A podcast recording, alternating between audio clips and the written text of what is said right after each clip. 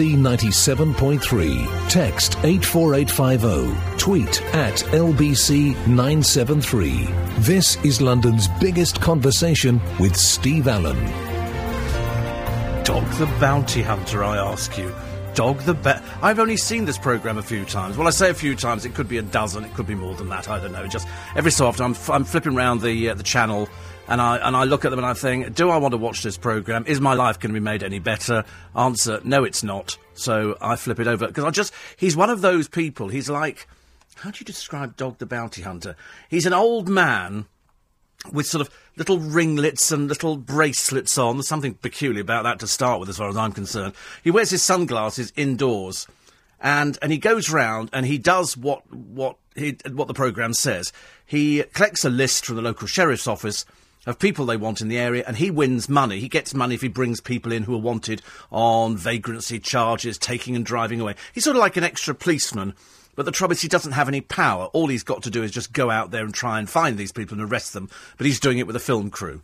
He's not all there in the upstairs department. Not just him, but all the little, all the little cronies who hang on around him, because they're all there. And the wife, God knows what she is. God, I mean, you've never seen anything so gross and grotesque. In I mean, he looks bad enough. There's something odd about an old man with very long hair, which is thin and wispy, and he's got sort of shirts that are cut off at the nape. I think he thinks he's Arnold Schwarzenegger, but he just looks like a fat old has-been who goes out and makes this program and arrests people who, nine out of ten times, put up no resistance whatsoever. Not as not as interesting as a program I watched the other day. Uh, one of the channels. I can't remember which one it which one it is, but they seem to delight in showing you programs about police chases, uh, where the police go out and chase people, uh, the police catch people. In Spain, it's completely different. You are dealing with a police force there, who hardly ever arrest anybody. They hardly ever do anything. They they put them in um, an area. It's not Magaluf, but it's very similar, where you've got a lot of let's just call them lowlifes. It's like a giant council estate part of Magaluf now. There's more Brits living there who, who don't work. The children don't work. They're feral. And they are the cause of more burglaries and more break ins and more muggings than anything else on the Spanish mainland. It really is terrible. And the police are woefully undermanned. What they're dealing with most of the time are drunks. What they're dealing with is bar brawls. What they're dealing with is sort of women fighting each other. I mean, what sort of women are they? You know what sort of people they are, where women fight each other. You know they're low lifes. You know they're scum. You watch these people and you think, by God, I'm so glad you don't live anywhere near me. Let's uh, bring on more gated estates as far as I'm concerned and keep these people out. Then we had yesterday waiters fighting, but we had other people who were fighting and the police arrived there and all they do is separate them. Now, in Spain, the good news is the police are allowed to punch your head against a brick wall. Which strikes me as being something really we should be allowed to do in this country. Because over here, go, I'm going to sue you. And that's what they do. They go and find a little lawyer. More on lawyers in a moment. But uh, in Spain, you can quite happily bang their head against a brick wall, kick them, and if they resist, you bring them in. Anyway, there was some, some foul mouthed Spanish girl who said something very rude to one of the policemen who was just about to arrest her girlfriend who'd been done for punching and fighting with another girl. As I say, low lives. I couldn't get, they could drown themselves as far as I'm concerned. Anyway, but this girl then made an insult about the policeman's mother. And if there's one thing you don't do in Spain, it's make an insult about somebody's mother because she was hauled off so fast she was fined 300 euros, which was good. I'd have made it a million. You know, made it a million. I, I wouldn't have any truck with these sort of people. And all it involved was the police on every single case that was highlighted on this programme. It became a bit of a pointless exercise. They went out there, people were find people covered in blood, people swearing at the camera crew, all this kind of stuff. And in the end, were any arrests made? No. Because one or other party has to say, I want them arrested or charged, and most people don't. So any Brits involved with anything, they don't do anything.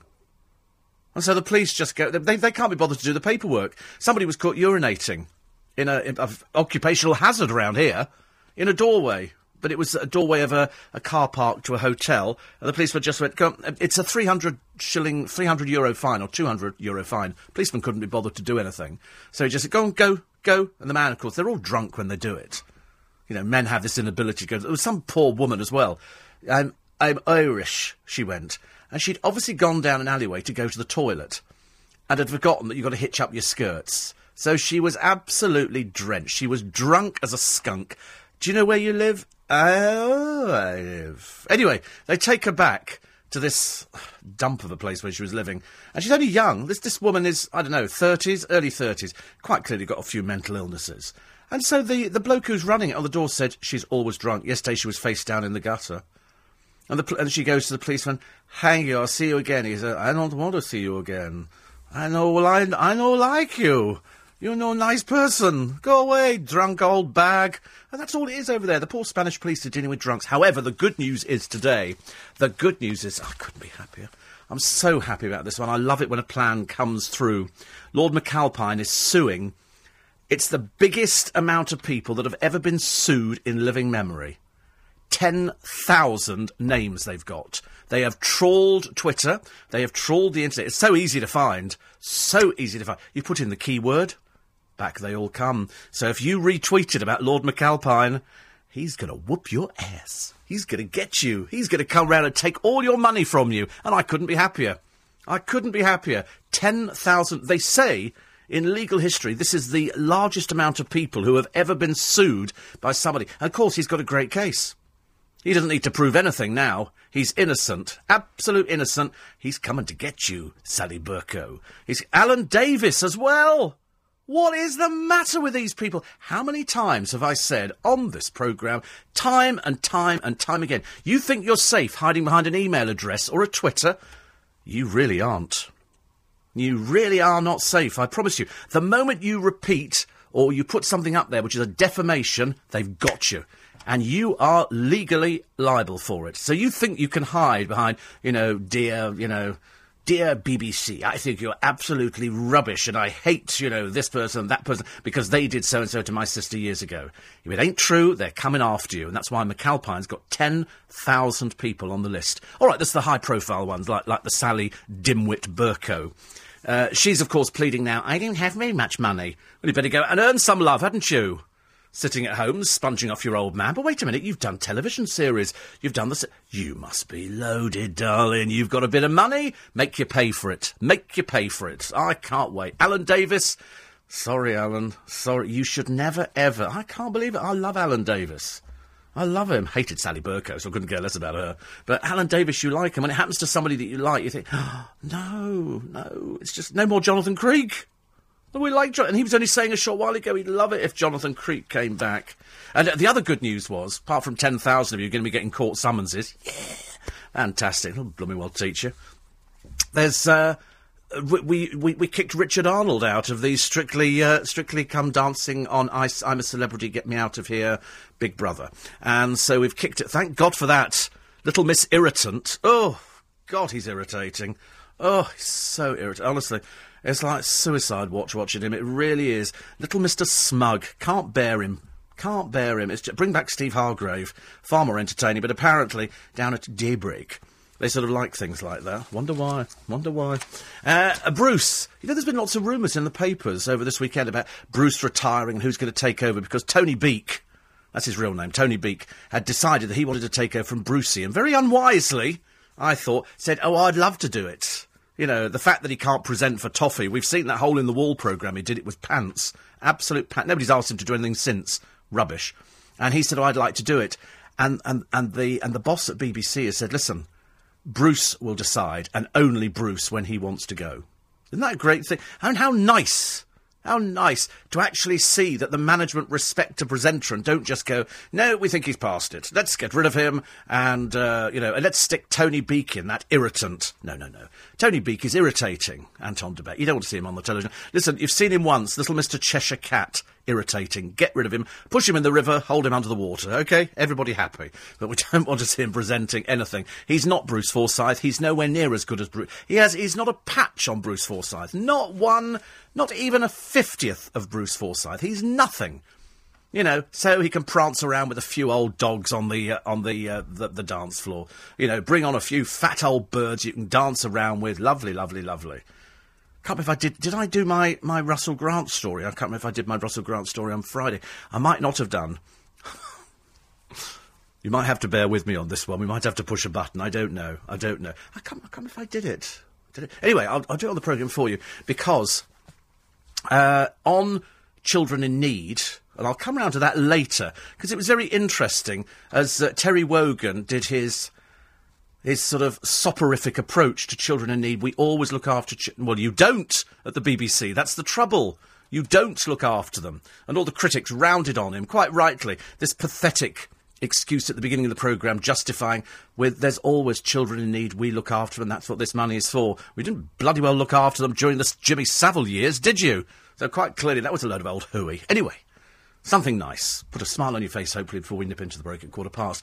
They do a piece on children in need, and it's Anne Widdecombe and Russell Grant, and they're doing the Strictly Come Dancing, and they hoist them up to the ceiling and they come down as fairies. Okay, so there is the scenario. What they don't know is that Anne Widdecombe hates heights.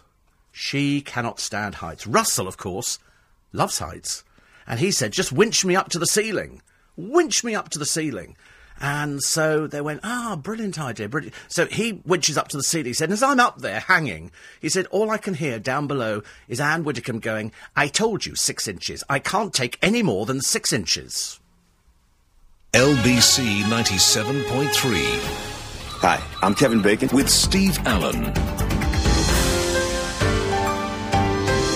And Nick will be asking this morning why Britain's teenagers are drinking more alcohol earlier than other countries, and asking if the UK has a booze problem. Shall I tell you now? Yes. Okay, simple as that. There you go, end of feature. The answer is, do we have a booze problem? Yes. Look in Leicester Square. Look round here. People face down in the gutter. Do we have a booze problem? Of course we do. It's everywhere now. We hear how diplomatic moves are influencing the latest violence in the Israel-Gaza border. Plus a full roundup of the day's newspapers. David Banks is in to look at the papers again. I like seeing David Banks. Just found out a bit of news about um, about Dog the Bounty Hunter. This peculiar looking creature. He apparently was going to come over, and it suddenly, I've suddenly remembered in the back of my mind, he was going to come over and do Celebrity Big Brother, but he got turned down because he's got a murder conviction. That's why. Uh, he had been tipped to take part in the latest series, the last series of Celebrity Big Brother, and uh, he was sentenced to five years in prison after being found guilty of murder, but was granted parole 18 months into the sentence. He'd been sitting outside a house in Pampa, Texas, while a friend went to purchase marijuana. God, I thought he looked blooming peculiar. Uh, his friend became involved in an argument with the marijuana dealer and shot him dead. As a result of Texan law at the time, Chapman, that's his real name, and a number of others who were present at the scene were convicted. Well, I mean, as far as I'm concerned, it's guilt by implication. You're sitting outside a drug dealer's house, you prune, and uh, and your friend goes in to buy some marijuana. I said he was old, wasn't I? Oh, God, he's really it drives me insane. I can't bear watching him on the. T- Perhaps the Americans like that kind of thing. Christ, what on earth is that? Oh, that's right. This is. um is this they? They're doing. Oh no, I don't want that one. Go back. Go back. Go back. Go back. I was halfway through doing Lauren Goodger, the uh, otherwise known as Fat Girl Fat, who pitched up uh, on uh, the television and is. Oh, where's it gone now? And uh, she uh, is going into apparently the Dancing on Ice program together with that ghastly uh, old bag the, who folds the towels, Anthea Turner. And I was looking at a picture of Lauren Goodger, and I was thinking, do you know? There's something ugly about the Only Way Is Essex. The programme has run its course a little bit. Uh, Coleen Nolan says she misses Celebrity Big Brother. Only that, darling. We don't miss you. Isn't that great? We don't miss you at all. And Jedward, I think, are now, uh, they've reached the ripe old age of seven, which is quite remarkable. So, happy birthday to you. Ha- have to do it in a childlike way because they are, they are somewhat childlike themselves, I'm afraid. It's all a bit worrying, isn't it? Weather for today, in case you're worried about things like this. You shouldn't be. It's Monday. Who cares? Although it is definitely chilly. Yesterday morning was lovely and bright. Saturday was, Saturday was sort of iffy kind of day, wasn't it? Saturday was iffy kind of day. Came into town, as you know. If you're following me on Twitter, at Steve Allen Show, don't get any lies on there, you just get the truth. We don't need to forward anything on. And, uh, so, you know, I don't want to mention any other names on this programme this morning. So, um, so that was very nice indeed. Had a very, very late night. Saturday, up early. Sunday morning, off walking park with dog. Lovely. Cold, cold, but nice. And I love these adverts on the television for Christmas. I, am loving, there's, there's one that's got the snowmen and they keep putting the snowman in a different situation, which I think is absolutely fantastic. And I can't remember because it's done to the power of love, and I don't know what it's what it's for. I think it's a supermarket. Is it John Lewis? It's so good. It must have cost them an arm and a leg. This is John Lewis who are going bust, by the way. You remember that because if because they have to pay all the right amount of tax. They're saying if this continues with Amazon and all these other companies on the high street who don't pay very much tax, that they might go under. I do hope not, because I have moved my allegiance, ladies and gentlemen. I have moved my allegiance from Marks and Spencer's food department to Waitrose. I have to tell you, Marks and Spencer's food is rubbish. Rubbish. I'm here to tell you now, it is deteriorated Sober. And you know me. People used to write and say, Are you being paid by Marks and Spencer's? Are they paying you a fortune to advertise them? And I say, Nope, they're not paying me any money whatsoever, but I'm a big Marks and Spencer's fan because I like all this. I've suddenly discovered the delights of Waitrose. It's bigger, the quality's better, it's cheaper. Oh, God, is it cheap? What did I buy yesterday? I bought yesterday a beautiful piece of lamb, which was already cooked, and all you had to do was heat it up for 35 minutes, and then the, the top went all crispy. It was delicious. It was absolutely the best piece of meat I've had in ages. Because I looked at Marks and Spencer and I thought, I don't want to be ripped off again. Because Marks and Spencer's latest thing is buy three items. Because the, the standard has dropped so badly. And it all started with the toilet paper, as far as I'm concerned. The toilet tissue went right down. It was so thin, it was hardly hardly worth bothering with. So I, I gave up on that. Even though it had pretty patterns on it. I thought, no, I'm not, I'm not buying this rubbish anymore. And then there were then, then their little sausages. Even Duncan Barkes noticed this. A man for whom a sausage is sort of like a bit of an eye opener. And so he sort of he the little they were just there was hardly any meat in them. There was hardly any meat in them at all. And so I gave up eating those a long time. I used to love little sausages. Paul Savoury used to come in the studio and we'd have little, we'd heat them up in the microwave. They were deli- you could eat a hundred. Now they're just rubbish. They're just rubbish.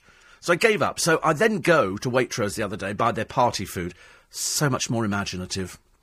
So much more imaginative, so much, so more entertaining, so much better value than Marks and Spencer's. And so I bought the leg of lamb, and I bought some little sausages, and I bought some mashed potato, and I bought some sprouts. They've got bigger choice. They've got everything. They've got everything. They've even got Heston Blumenthal, and you know what a big fan we are of Heston Blumenthal. So the weather on Saturday was okay. I'd moved away from that momentarily. I do that on this programme. I'm rambling. I'm not wearing the right clothes for it, but I'm rambling anyway. And so I've, and so I was looking at the weather on Saturday. I thought, that's quite nice. Then Sunday I got up and it was such a nice day. I thought, right, I'll go and get myself a cup of coffee. So I made myself a cup of coffee in Starbucks. I'm still, I'm, I'm sort of, I'm sort of, sort of going back little bit, little bit, little bit, little bit, and uh, and then so I got the car washed. I felt much better about that. Much better about the car being washed. And so I went out, did a lovely walk in Regent's Park, cold but fresh, and there's kids playing rugby and foot. It's so heartening to watch little kids who must have been like they can't have been any more than three, some of these, and they get them dribbling balls in, and there's, and there's hundreds of them, hundreds everywhere in Regent's Park on a Sunday. And it was, it was really good because it just makes you feel like you haven't really tried in your life. You're not getting out there, getting any exercise. So I missed, I'm afraid, I missed the I'm a celebrity, get me out of here. I'm just wondering, have we got an eviction coming up soon? We managed to kick out Richard, um, Richard uh, Arnold from the Strictly thing, and I'm hoping that we're going to kick out uh, Helen Flanagan. A bigger waste of space. But then I've suddenly realised she's special needs. You've only got to, I mean, her grandfather was in the paper over the weekend. He said, he said she's in, she's in another, she's in cloud cuckoo land. He said you wouldn't trust her to cross the road by herself. I thought, well, she comes over as a bit, to put it politely, ladies and gentlemen. I don't want to be, I don't want to be rude. She's a bit simple. You know, it's, she's a bit Kelly Brook. You know, Kelly Brook looks lovely, scrubs up well. Sadly, in this programme, Helen Flanagan is not scrubbing up at all well. Just looks a bit rough around the edges. You know, get my, get my drift? Bit Battersea Dogs Home. And she looks good in a bikini, but there again, you know, I should imagine Russell Grant would look good in a bikini. So anyway, so I'm, I'm sort of watching her, and she's simple. She sits there. She's a bit, you know, I, I know a few people in show business like that. They're not all there in the upstairs department. Somebody goes, oh, you're lovely, so they tart them all up, and they put makeup on, they look very glamorous. But when you have a conversation with them, it's a bit like Cheryl Cole. No, I'm, I'm, not being rude because Simon wrote about Cheryl Cole in the book. And I mean, you can't you can't talk to her because she's got nothing to talk about. She's a bit ditzy. She's a bit simple. You know, she, she, she, she went to school, but she wasn't the brightest. You know, and the same for Helen. And I'm not being rude. I don't mean this in any way, shape, or form to sound as I'm having a dig at Helen Flanagan, but she is thick. She is so thick. You know, there is a limit to how far you could sort of carry on a conversation about nothing at all. And and I thought it was acting to start with, and I've discovered that it's not act. She really is that dim. Now her parents have come out you know, out they come. Girl, you can always spot the parents. You, you look at the daughter, you suddenly realise why, the, why she's like it. And, and they said, she's being bullied in there. No, no, it's a programme, Mummy and Daddy Flanagan. Come on. Try and be an adult about it. It's not easy having brought up that thicko. But anyway, so she's in there, she's making a bit of money. I tell you, if she wants to walk out, she can walk out any time she wants. They don't hold them in there. So, Mummy and Daddy Flanagan, keep your big mouth shut in future. Okay, that's why she's the way she is. She's not been allowed to try and be an adult. She was in Coronation Street at 11, didn't really achieve very much. She was just in it at 11, and her acting got worse and worse and worse because from you know she wasn't going to acting class as well as Corrie. She was just doing Corrie, which is which is a shame, really. Which is a shame. 84850 Steve at lbc.co.uk. So my my big big up for the day is Waitrose. The lamb, the potatoes, the sprouts, the fifty different yogurts the Heston Blumenthal range, the wine, everything is so much better than Marks and Spencer's. We're now lagging behind, I'm afraid. So I'm afraid I have moved away, I'm afraid. I have moved away. So much better. So much better. I feel so much better about everything, actually. But uh, it's. Um, uh, uh, Lord McAlpine is absolutely suing. It's on the front page of most of the papers today. 10,000 people. He's got your names off, uh, off Twitter and he's got them off Facebook. Every social networking site that put his name on it or retweeted, you're as guilty as the first one, I'm afraid. Ha ha. 84850 steve at lbc.co.uk. It's lovely. We're doing very well this morning, actually. I like it when it's like this. I forgot to bring you the weather, didn't I? I suddenly realised I started bringing you the weather and then forgot about it, but who cares? Good God in heaven. I mean, it's, you know, 26 minutes past four in the morning. If you're sitting there worrying about the weather, you need to get out and get a life or start taking your medication a bit earlier. So I can tell you for today. No, I'm not going to bother. Who, who gives a stuff about the weather? I don't care. No. Just look out the window. Look out the window. If you don't know what it is, you're going to get wet then, aren't you, later on today? It's your own blooming fault for being stupid. Uh, mirror on the front page. Ella's out of the X Factor. It, proving to me once and for all that it, it ain't a singing competition. It's got nothing to do with singing whatsoever. They, they, they have this other program, and I think it's called X Factor 2. It's hosted by Extra Factor. It's hosted by Ollie Murs. Not a lot you can say about Ollie Murs. Uh, and hosted by some other woman. Oh, that's Caroline Flack. God, she's looking old, isn't she, recently? I didn't realise. She is old. I'd forgotten now. Blimey, how old is she? 60? 70? Mid thirties, way too old Caroline to be doing that kind of act. Was she an all? Was she one of those Harry Styles ones? God, he's worked his way through. Oh, she was the Harry Styles one. God, he's worked his way through show business. It's a bit worrying, isn't it, when One Direction's uh, career is overshadowed, by, overshadowed by who Harry Styles is sleeping with. How fun! Because apparently, um, one girl who's been seeing Harry Styles, I think the later, whoever it is, Taylor Swift, uh, has been getting death threats from internet trolls. Stupid people. That'll be fat, spotty girls who sit there on television programmes dribbling because One Direction appeared. They had them on Surprise Surprise last night, and they put up their fans. You could see the boys going, "We're not going anywhere near you." Taylor Swift was going out with. Uh, no, that's finished now. Taylor Swift's back on with. Uh, with what's it from One One Direction. Yeah, yeah. She's apparently she has been out with him before. I think or they've had a little fling, but she's back out with, with Harry Styles, who, to be honest with you, I always thought was gay. So there you go. Hey ho. so anyway, the we- oh, no, I'm not doing the weather, am I? Uh, yeah, so anyway, so. Um, there's another Tulisa story. You would think you could be hard pushed for forgiving that the whole country revolves around Tulisa. And here she is with her footballing boyfriend. Uh, Lord McAlpine suing 10,000 Twitter users. Can't wait to see these cases arrive in court. I can't. And here they are. Here come the girls. Well, I say the girls as they celebrate ten years at the bottom of the uh, of the heap. Yes, I'm afraid it's Girls Aloud. They had a bit of a reunion the other day. So uh, Cheryl Cole got together. What they talk about, I've got no idea. She spent a lot of time talking to Nadine. Now, she fell out with Nadine, but there again, Cheryl falls out with just about everybody, I'm afraid. And uh, Sarah Harding, who looks like everybody's favourite grandmother in this picture. Uh, when she came in this building, I thought she'd aged really badly. And then you've got the very pale ginger one, who doesn't look as pale as she used to, but still still looks fairly pale. And then you've got somebody else. And so that is Girls Aloud, and they've had a, a decade of chart success. I didn't know they'd had. They haven't had a decade of chart success. That was the thing, really. they? They've had a, a few little bits and pieces, and they've had what ten? Oh, right, so we're taking 10. Oh, sorry, I can't believe that, that many number ones, are they? I shall find out in a minute. It's LBC 97.3. It's Steve Allen's early breakfast time now, 4.30.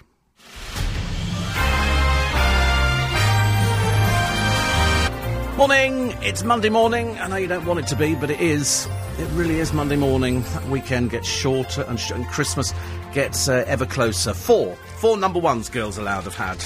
And that's it. They, they say here they've not had a, a record out I think, for three years. Because they all went off and did their own thing. Sarah Hardings was staying down in the gutter and in rehab. Uh, Cheryl tried to keep uh, hands on her man but couldn't. Uh, Kimberley went off and did something, and Nadine did something, and that, and then Nicola also attempted to do something, and and I suppose the most successful would have to be Cheryl, but what they talk, it's it's just so fake.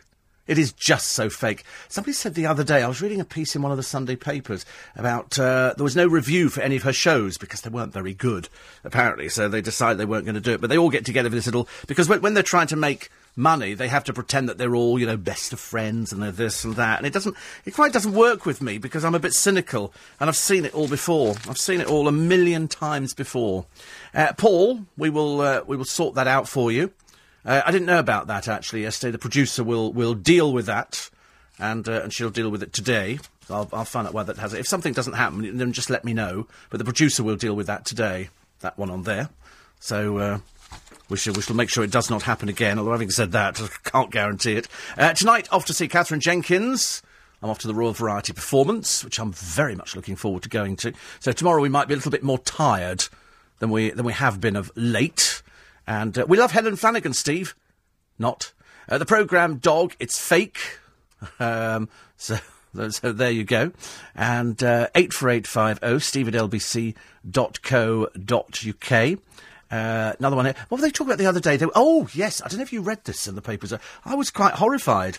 Um, I don't know if you've been on a speed awareness course. A speed awareness course is where you've been doing a bit over the speed limit, not miles over the speed limit, and they send you only once.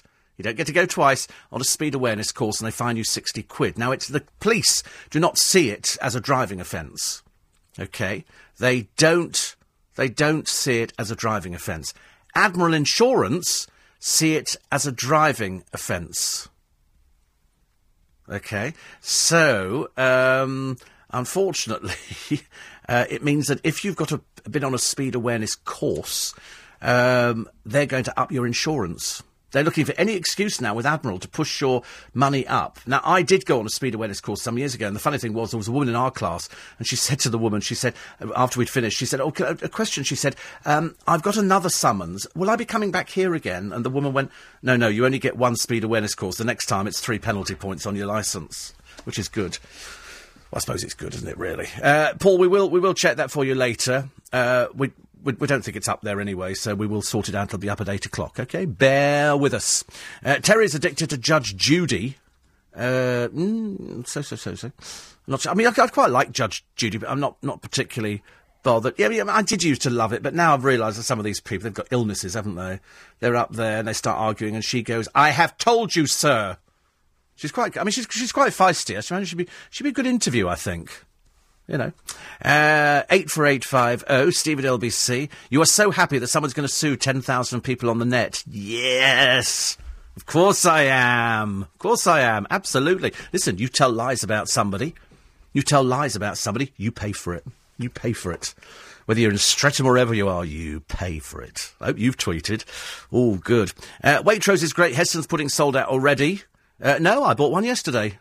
I bought one yesterday. No trouble with them whatsoever. Uh, 84850. I bought the, the one with the orange in because I'm having it with, with chocolate uh, and the cream as recommended by Heston Blumenthal to myself. Uh, 84850 steve lbc.co.uk. Mary in South Norwood's a bit of an old perv. She says, why are there not male nudes on page three of the paper? Ugh, dirty person. Dear me, honestly. So awful. Um, oh, yes, I tell you, serialised their book again. Kerry Katona. Kerry Katona tells the world, or the three people who are remotely interested in her life, that it's been so terrible. Her children are so posh, and she did drugs, but she's over it now and hopes that I'm an inspiration to other people. You're an inspiration to nobody to nobody whatsoever, I'm afraid.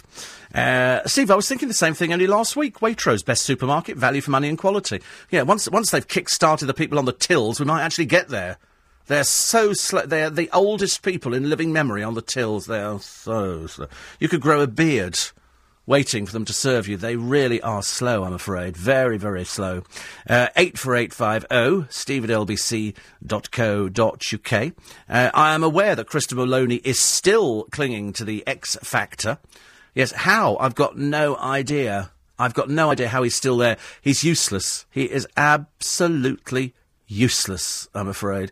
And it's uh, it's it's a it's a shame really because you know somebody with so little talent is on a television program together with that Rylan, who is equally naff, I'm afraid, equally naff. And it goes to prove that now they've actually kicked out um, they've kicked out Ella, and Ella I thought actually had a had a great voice. And it's it's very very good.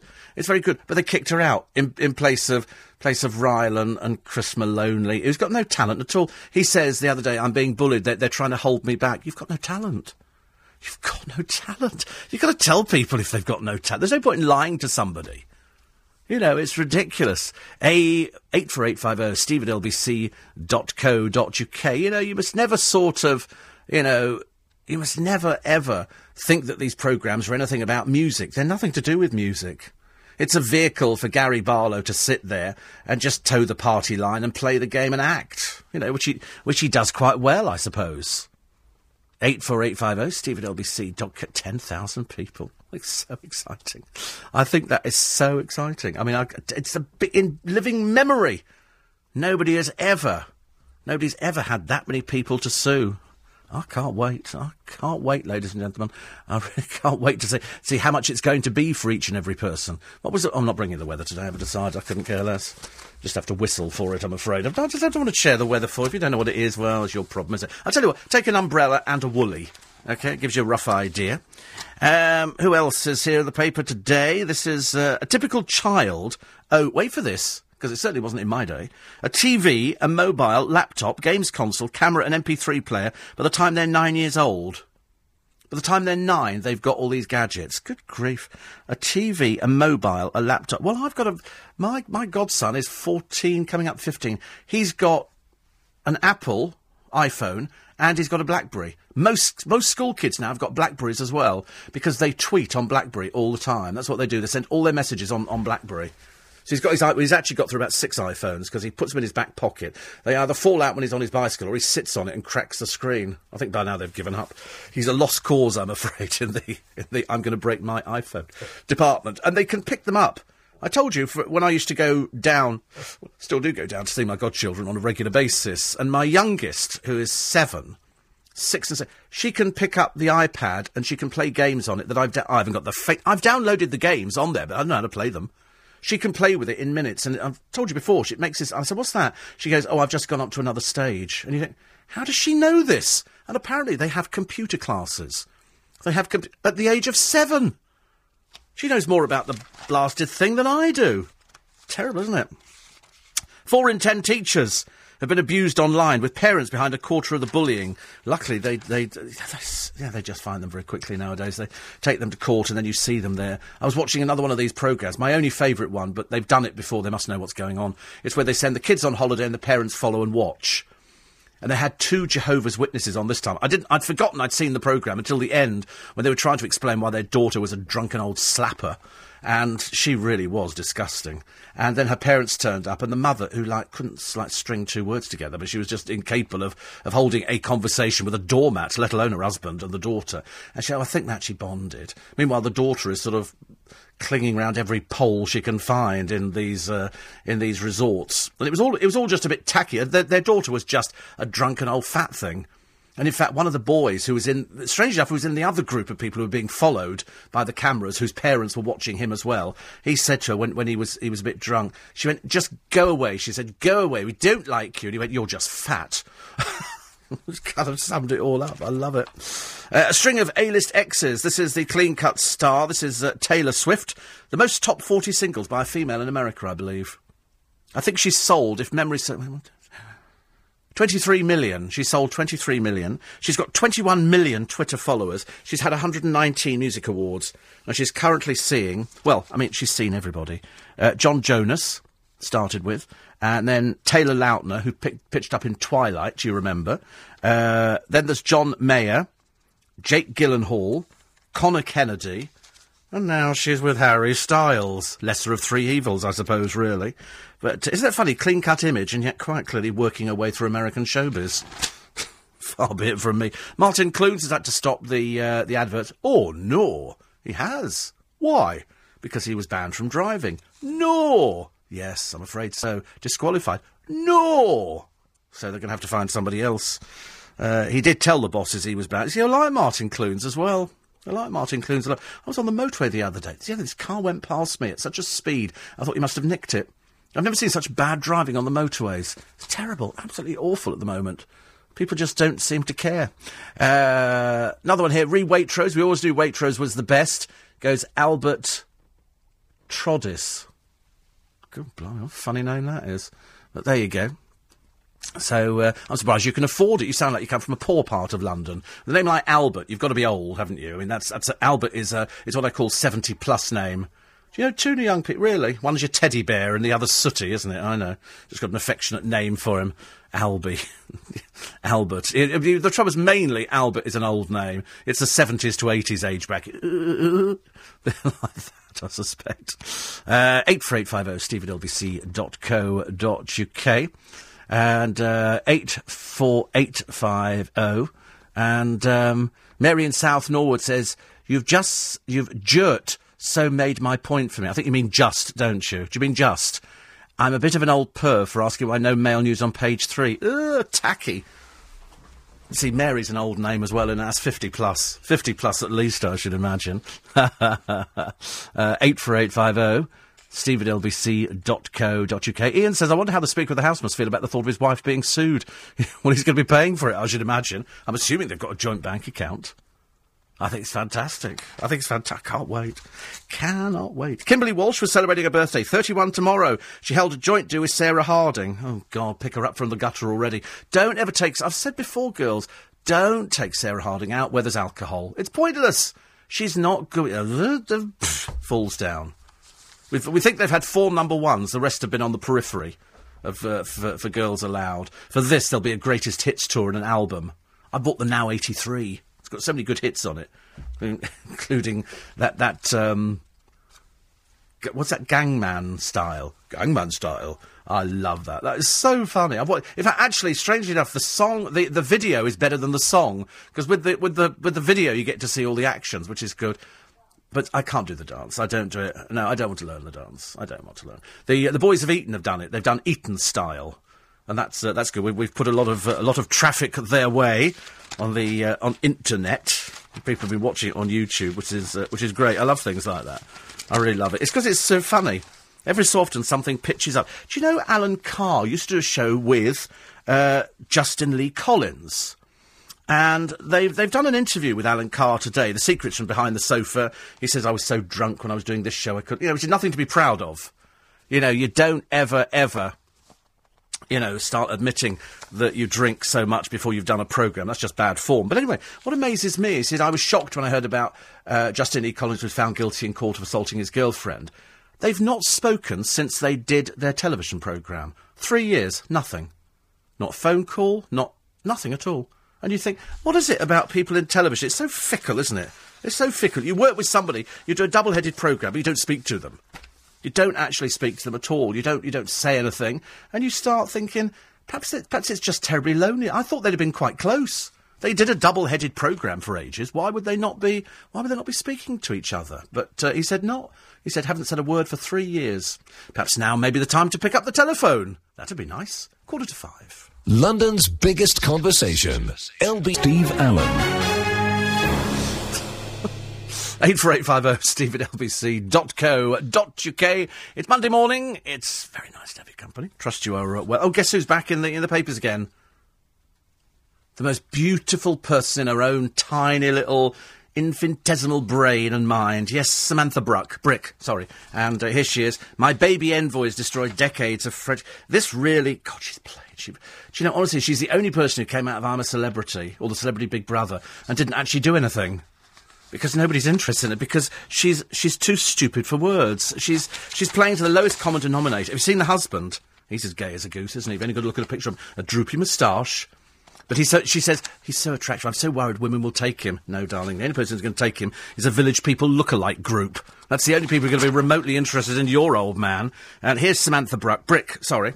And uh, anyway, it's, it's, all just terribly traumatic. And Samantha's everything is, in her life is, is traumatic. But anyway, she's decided at 41 she's not giving up in her bid to become a mother. Lovely. How do you just keep your little thoughts to yourself, dear? Make it so much easier for the uh, rest of us. Uh, somebody says Ella voted off the X Factor, Steve, and Rylan's still in. It's certainly not a singing competition. Well, I told you that before. I said at the very beginning of the programme, don't ever think for a minute that it's a singing competition. It's got nothing to do who's won. It's got nothing to do who has, with who has won. It's, it's got to do with can we bring out an album? Ollie Murs never won the X Factor, but he's, he's had two best selling albums. Not half as good as Matt Cardle's new album, of course, which is fantastic, and I'm raving over it. Hopefully, to push it even further up the charts. One of the best albums I've heard in ages, and I very rarely, you won't, ve- you, you very rarely find me saying about, you know, somebody's album that's absolutely fantastic. But Matt Cardle's album is fantastic. I was sitting in London's traffic yesterday, you know, whiling away the time. Watching people admire me in the car, and um, and I'm listening to Matt Cardle's album. And I kept thinking, do you know, this is so good. He does his version at the end of the album of the Roberta Flack song, "The First Time Ever I Saw Your Face," which is the first time ever I saw your face. The anyway, he sings it marginally better than me. I'm not tuned up as you well imagine. la, la, la, la, la, la. I could do it sometimes, rambling again and still not wearing the clothes. Anyway, so I was sort of thinking to myself, it's such a good version of it, and I, I, I was playing it full volume because it, it's so good. It is such a good, good song, and he's got such an interesting voice. Very good. Where did you get your battery-operated Christmas lights from? I got them from Notcutts in Staines, and I'll have to tell you tomorrow. And I can't have thrown the box away. I've just realised, but they're battery-operated lights and they're multicolour. There's 96. They either do them in white or they do different uh, different colours. And I've decorated the patio, I put lights on the patio, yeah. And so these are little, t- they're nice, like, but they're battery, they put three AA batteries in, and it works for 30 days, that's a month. It turns them on for six hours, then turns them off again, and they come on at each time the same night. You don't have to, you just push a button. It's as simple as that. They were 24.99, and I think they look wonderful. I think they look great draped over your bush or something like that outside, which would be wonderful. Or you could have them up a tree, which would be really nice indeed. I quite like that. I, I think that would be a very good idea. But twenty four ninety nine, probably quite expensive. Probably quite expensive, you know, for, for, for, for normal people.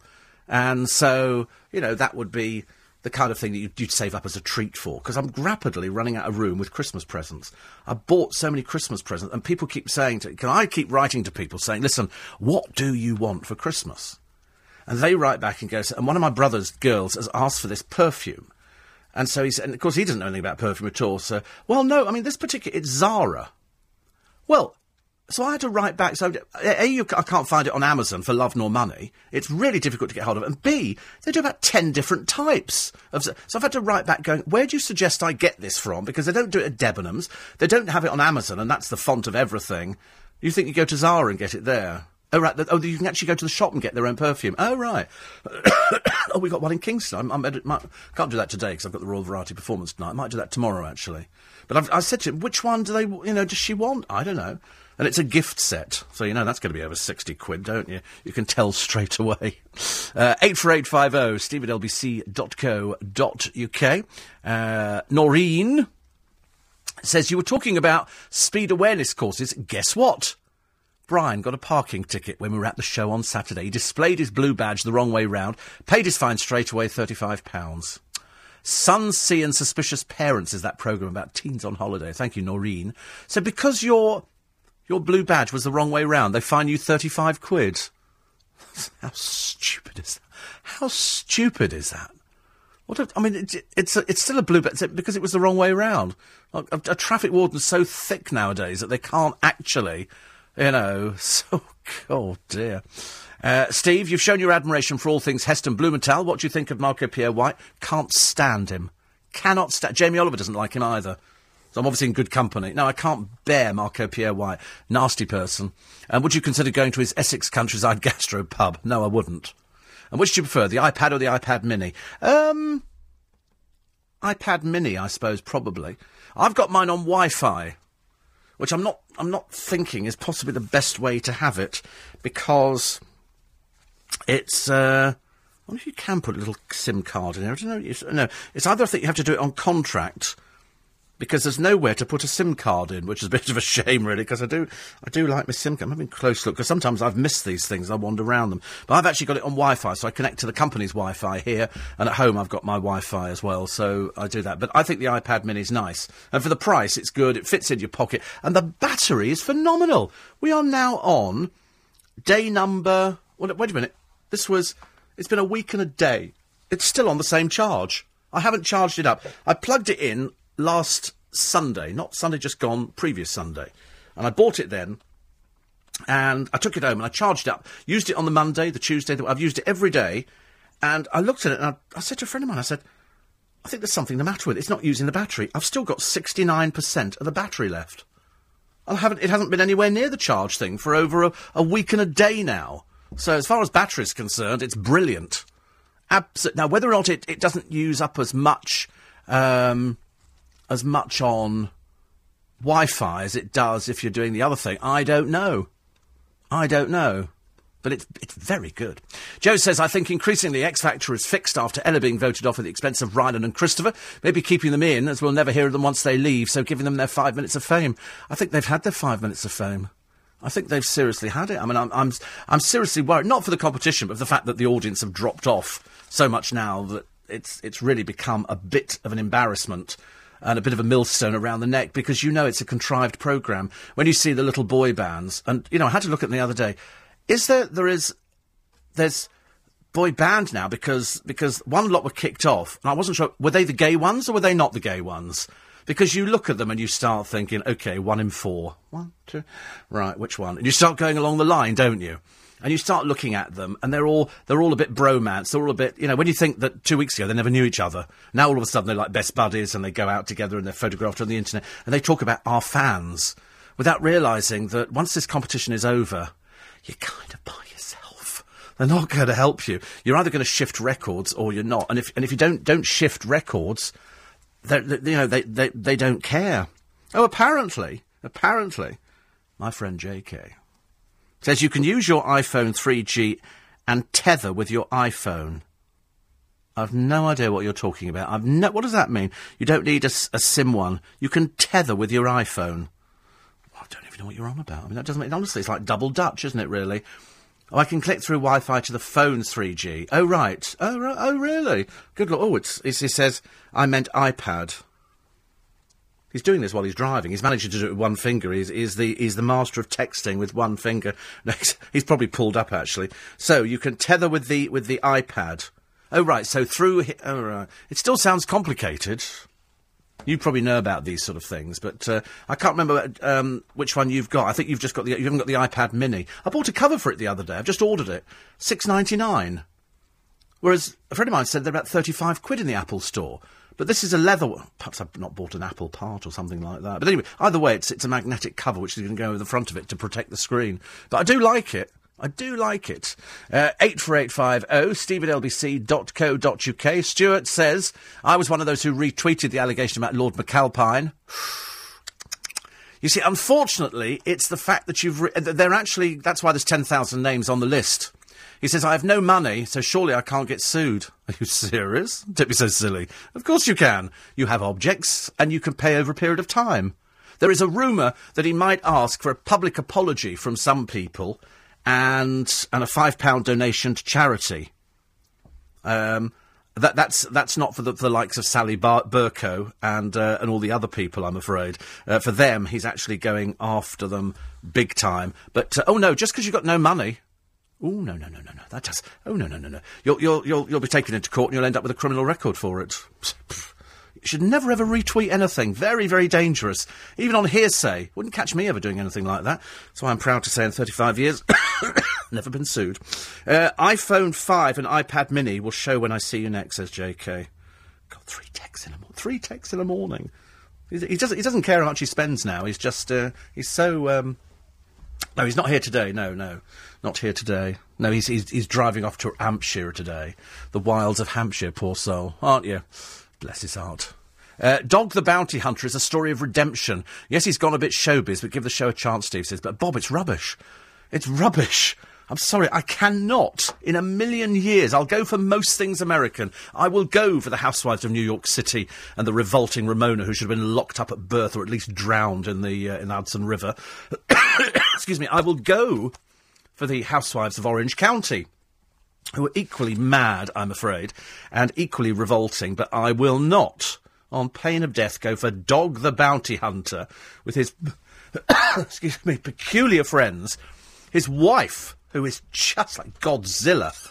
I mean, she has got bosoms, the like of which I have not seen since Chesty Morgan first made an appearance in the film Deadly Weapons. And she was 78 double C, I think. I think that's. which sounds horrendous, doesn't it? Her favourite trick was to actually attempt to stand up from a seated position. but she did make this film. I think Deadly. She used to come on stage and sing, I've got the whole world in my hands, and she wasn't far wrong, actually. So listen, we'll take a short break for the news, but Dog the Bounty Hunter, Bob, no, not for me, I'm afraid. I'll go for most programmes, but uh, that ain't one of them, I'm afraid. That definitely isn't one of them. Uh, we will be going to the Royal Variety performance. David Walliams has got uh, rehearsals, and he says he's seen Ashleigh and Pudsey's routine. The best yet, he said, they're going to wow everyone. I can't wait. News coming up at 5, though. It's LBC 97.3. It's Steve Allen's Early Breakfast.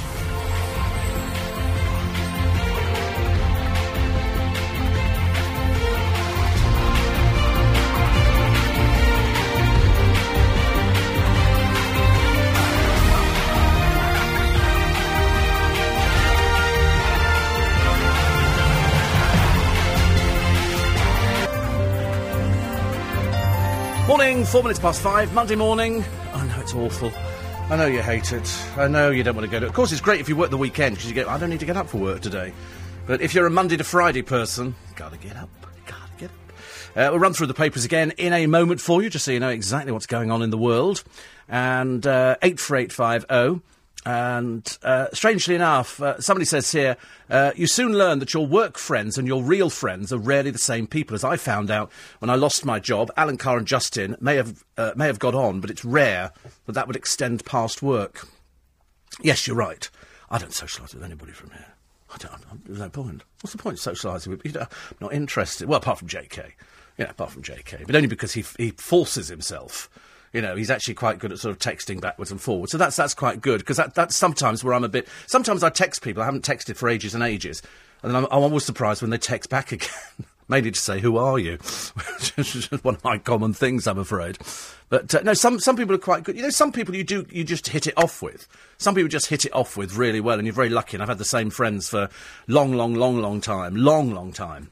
You know, I'm not I'm not particularly good with new. It takes me ages to adapt to somebody new you know, unless it's quite exceptional. But n- normally speaking, I'm sort of an old person. An old, it's not an old, sorry, not an old person, I beg your pardon. I'm sort of an, an old-fashioned sort of person. I've got friends that go back donkey's years. Uh, Joe in Northwood says, agree, re Matt Cardle's voice, quite unique. I will buy the album. I love his Roberta Flack version. First time ever I saw your face gives me goosebumps. You want to hear it on this album? It's super. Just him and a piano. Just him and a piano, but the rest of the album is orchestrated, and it's it's it's well worth it, I think. Uh, Arthur says, "Re your battery Christmas lights. You could put them in the car, or even wear them as a fashion accessory. You couldn't put them in the car. The police would pull me over immediately if I had Christmas tree lights in the back of the car. They would pull me over straight away. Much as though, believe you me, I would like them. I've seen the lorries where they've got little Christmas trees at the front of the lorry with little lights on it, but any any battery operated lights in the car, you'd be pulled by the police immediately." Don't want to start that at the beginning of the week, do you? Even though I think it looked quite good. So I've just got them draped over the trellis, over the trellis, on the patio, patio, and it looks quite good. I'll tell you what else I've discovered this week, which I've never had before because I thought I wouldn't like them. And I went in and, and I bought them in Waitrose. Blueberries. Blueberry. I've become addicted to blueberries because somebody said they're really good because of the antioxidants. And I said, lovely, what do they do? Because I've tried everything else. I mean, you know, I've tried rhubarb, I've tried beetroot, I've tried all the. And then, uh, blueberries very good for you. My friend Graham eats a lot of them, but he's fairly ancient. And, um, and so I bought some the other day, and I, I just had a couple. And I swear, do you know, they're actually quite nice. I thought they'd be. I don't know what I thought they were going to taste like. They look like the kind of thing you find in hedgerows along the side of the field with cows in it. And I thought I wasn't going to enjoy them, and so I had, I had a few. And before I knew what had happened, I'd eaten a whole box. And I kept them in the fridge. They were ice cold. And they were so good. And I said to a friend of mine on Saturday, I said, I've got addicted to blueberries in the morning. And he said, they're really good for you. I said, I've eaten a whole box full. He said, good. He said, they're very, very good for you. I said, right, I'm going to start eating blueberries. So I put blueberries. Now I've changed my, my dietary food. I'm now eating from Waitrose. Um, I've discovered this far, far bigger choice. I bought a jar of pickled onions the other day. I love pickled onions. I love pickled onions. Something about pickled onions. I mean, you could just sit down, couldn't you, and just do a whole, a whole jar. Whatever happened, says Stevie and Bridlington to KTEL Records. Um, they amalgamated with somebody else, didn't they? I think a long while ago, and I can't remember for the like of it.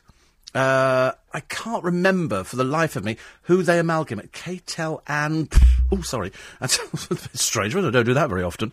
I can't remember who they amalgamated with, but that was it actually. Uh, eight four eight five zero. Steve at lbc.co.uk.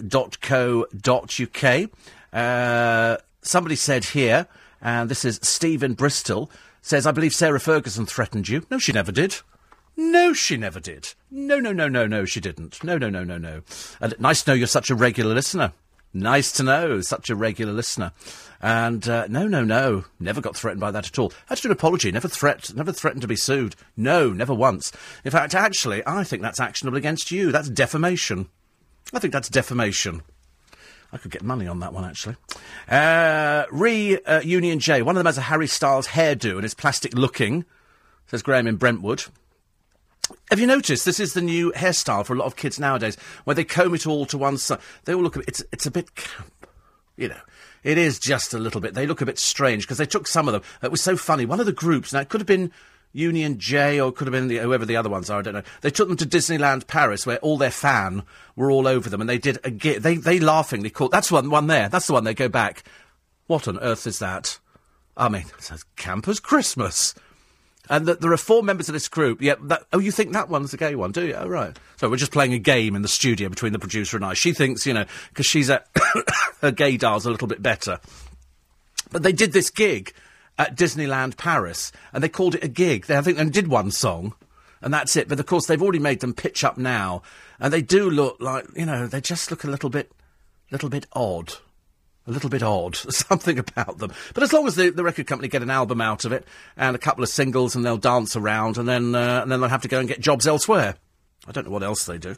Uh, Dawn says the other day you were saying how you'd blocked people on Twitter, but that they wouldn't know that you blocked them. There's actually a good chance that they will know. If you block somebody on Twitter, they can't follow you. So if you blocked anyone that was following you, they would notice that they aren't seeing your tweets anymore. Oh, right. It's so simple. It's so. I had no idea how simple it was. You click, gone. Fantastic like that. But uh, yes, I will be here tomorrow to do the show, of course. You find me, you find me missing a show? I don't think so. Good grief! Not unless I'm, I'm, they'll have to drag me in on crutches. I have to be really, really sick to um, to actually not, not turn up for a show. No, it will be a late night. It it's the Royal Variety. It's at the Royal Albert Hall. I shall get there in plenty of time, and then uh, have a little wander about. I won't have anything to drink. I should take a packet of sweets in and remember to empty my pockets because the security will be horrendous. Every time you go through security for the Royal Variety Show, you have to empty your pockets of everything. So if you're like me and you put, you know, keys and money and all that. Got, it all comes out into a plastic box. And then the other end, after everything's gone through the X-ray machine, you have you end up having to put it all the way back in your pockets again. It's it's a bit uh, a bit tedious. Lisa Riley wowed the crowds at Wembley. She did the splits. I think she's fake. I think she's absolutely. She's not the big fat jolly person you think she is. Uh, Alan Davies in the Mail today, facing the McAlpine lawsuit. Um, Lord McAlpine's not expected to treat people like Sally Bercow in the same way as all the other people who might be just uh, asked to make £5 donation to charity and they'll check, and uh, to a children's charity. And uh, her lawyers, this is uh, Sally Bercow's lawyers, have approached Lord McAlpine's legal team last week, but were given short shrift. A friend of the peer was reported to have said they tried to say she didn't really mean any harm. We've sent them a letter before action. can't help but laugh, can you? You can't help but laugh, you know. Trouble is, she know, you know, her husband's the Speaker of the House of Commons. If she doesn't know what the what the law is, psh, my God, not good enough. Stop picking on Helen. Relatives of Helen Flanagan have begged, stop picking on her, pleading with her. They've said, give her a chance. No, no, no. Pick on Helen Flanagan as much as possible. And the reason is it's a game show. It's a game show. It's not in the psychiatrist's chair. It's a game show. And who's picking on her? Who's picking what? Because people want to watch her, you know, laughingly do a Bush Tucker trial. I think the relatives need to go and get medical help. They're quite clearly severely challenged in the brain department. No, Helen Flanagan's good fun. You know, I, I love watching her collapse. It makes it very, very entertaining. But she did do something the other day, and and that's it. And it's you know she, she'll achieve something at the end of it. Whether she gets any work out of it, I've got no idea. I think it's highly unlikely, to be honest with you, because she's not she's not bright enough. You can't have somebody sitting on a television show looking very glamorous, a bit like Kelly Brook, but really thick as a brick. You know, poor old. It just doesn't happen, does it really? Status quo still rocking all over the world, and well done to Victoria Coren and David Mitchell. They got married the other day. Huge round of applause. It did look as though it was an advert for a comedy TV show. It has to be said, but uh, well done to them. And Lord Prescott, who uh, was given a bloody nose by the public. When do you accept, John? They don't like you. The public don't like you. They see you as a fat, arrogant bloke who cheated on his wife, who stuffs his face, and who's really a champagne socialist. The public do not like you. It's as simple as that. And of course, you're a lord, and the only reason you're a lord is so that so the good wife at home can get to be a lady. But frankly, anything like a lord and lady goes out the window when, when you open your mouth, I'm afraid. But now people have said here, laughingly, he could start pitching up on reality shows. God, how embarrassing. Really. How really, really embarrassing. Prince Charles has agreed to pay out to his butler who was bullied and compared to Raoul Moat. I'm not surprised he got money. And this is uh, Grant Harold, who had an exemplary record, but unfortunately, people within the palace uh, bullied him and he threatened them with court, quite rightly so, and they've, uh, they've settled over. Uh, any scandal. I've just another blueberry. It's gorgeous. And they're so easy. You just pop it in your mouth and just, and it's just, they're better when they're cold, though, I've discovered. Nobody would know. Nobody would know. And a judge has said here that couples shouldn't try to emulate the glamorous weddings of the stars if they want their marriage to last. Well, you shouldn't follow anything that celebrities do, in inverted commas. We don't really have celebrities in this country, not proper. Ce- you know, when when they talk about uh, people in "I'm a celebrity, get me out of here," they aren't really celebrities. Helen Flanagan is not a celebrity; she's an actress. That doesn't that doesn't make her a celebrity. Um, and you look at the other that that silly Nadine Dorries. She's she's not a celebrity. She's just an egotistical, you know, woman who wants to be famous. That doesn't make her a celebrity. It makes her a bit desperate. I don't think she's going to get any other work after that. She hasn't proven herself either to be funny or interesting or, in fact, anything at all. She's, she's come up with no redeeming qualities, as far as I can see, and that's what they're looking for. Some agent might take her on and then try and find something for her to do, but to be honest with you, you might as well consign yourself to the rubbish bin because that's about as far as your career's going to go. Nobody likes you, nobody's interested in you, you'll be kicked out of the party with a bit of luck, and your constituents will vote you out. And then you have to have another affair with a married man. Ha! Quarter past five. News headlines this morning with Holly Ford. New research shows internet bullying. BC 97.3. And this morning, Nick will be asking the big question British teenagers are drinking more alcohol earlier than other countries. Do we have a booze problem? We'll hear how diplomatic moves are influencing the latest violence at the Israel Gaza border. And we'll have a full review of the day's newspapers with, excuse me, David Banks this morning. So it'd be nice to see David Banks. Uh, back uh, back in the studio, back in the building. Pay up twits. The Tory peer to sue celebs for untrue pervert tweets. And 10,000 people. They have 10,000 names and accounts, and uh, they will come after you. Uh, strangely enough, uh, the libel laws, as they stand in this country, cover Twitter. They've said in the Mirror today, the analysis uh, uh, that Lord McAlpine is hunting down 10,000 people who libelled him. They say it's unprecedented which is what I said at the beginning of the programme, to go after a group uh, this large breaks all records. Some Twitter users command followers that rival readerships of tabloids and dwarf those of broadsheets. It's taken courts a while to catch up with the way social media can flout the law. And so, unfortunately, now people have been lulled into a false sense of security. Not anymore. The tweet mob who defied the injunctions that protected Ryan Giggs, Jeremy Clarkson, and others without the courts doing a thing, a newspaper would have paid tens of thousands in fines. But the signs were there that the law could come down hard on tweeters. The arrest over tweets aimed at diver Tom Daley and court actions against those who named a woman raped by the footballer Ched Evans showed that Lord McAlpine's action is another warning. This affair, say the Mirror, will perhaps show the public the threat libel laws pose to anyone in the UK, a threat journalists face every working day. Every day of my life, I face that threat that if I've libelled somebody. But of course, being the particularly intelligent person I am, I've never been sued. There is no doubt some famous tweeters will be taking more care about what they say in those 140 little characters, says the analysis in the Mirror today. And uh, it's very interesting. There is now a whole team of experts hired by Lord McAlpine. You know, Sally Bercow, a high profile attention seeker, has suddenly realised she's not as clever as she thought she was.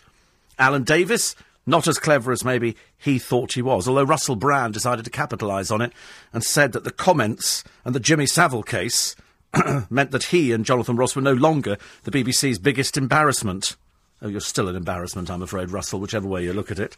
And, um, they, they said the same in the Jimmy Savile case. That's why it was, it was so much of a laugh. We'll do it on the free podcast later on over what the papers were saying over the weekend uh, about children in need. Uh, Will says the 10,000 people being sued by Lord McAlpine will all be subject to costs if their case involves the court. Absolutely.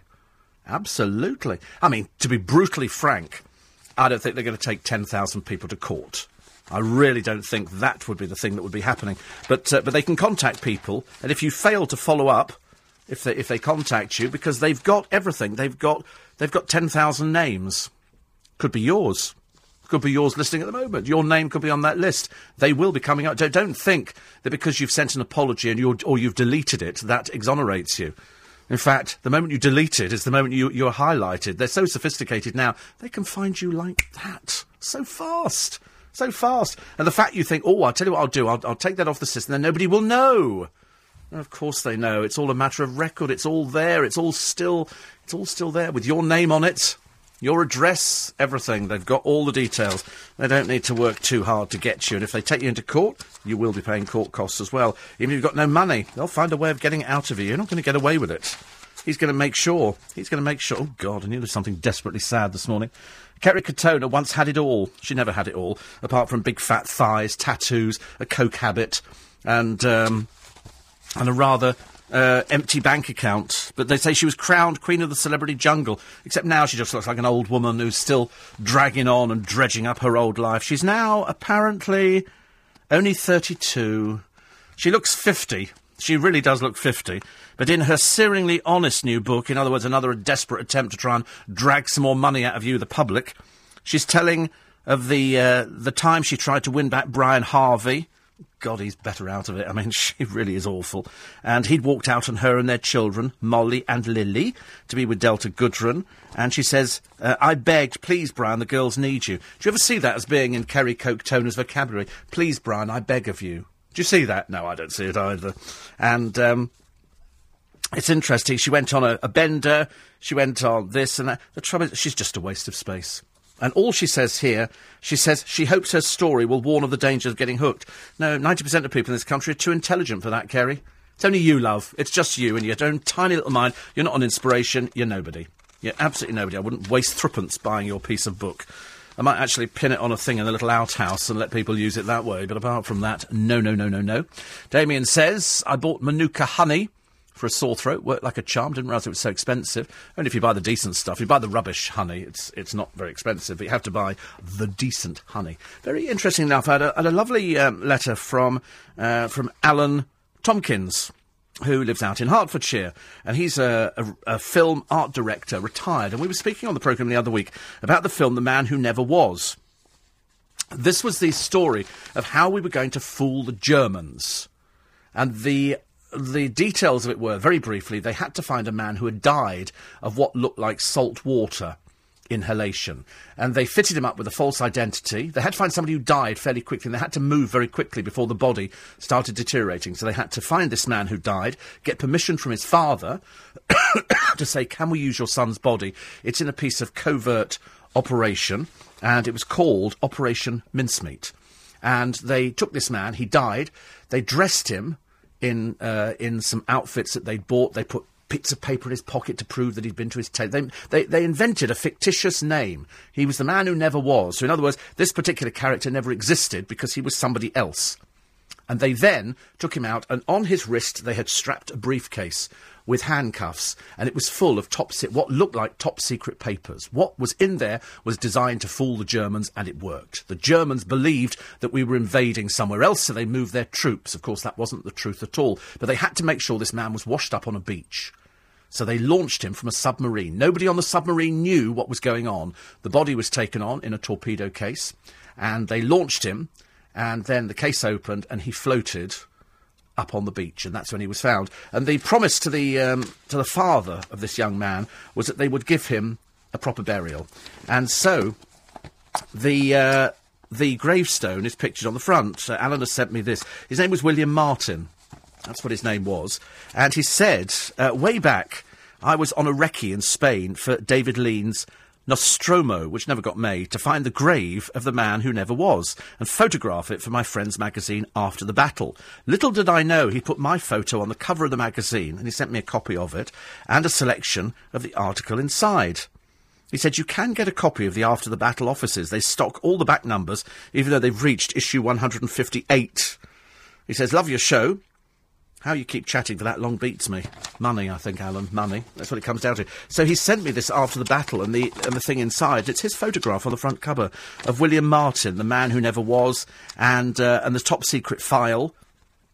And everything. I mean, it, it, it really, it's quite a fascinating story. Go onto the internet and learn more about it. And you can buy the film as well. So, um, Alan, very grateful for that. Thank you very much indeed. It's nice to know that people uh, in all parts of the business listen to the programme and are as fascinated by things as I am. Uh, off out last night was uh, Noreen. She went off to see her 60s show, Gerry Marsden.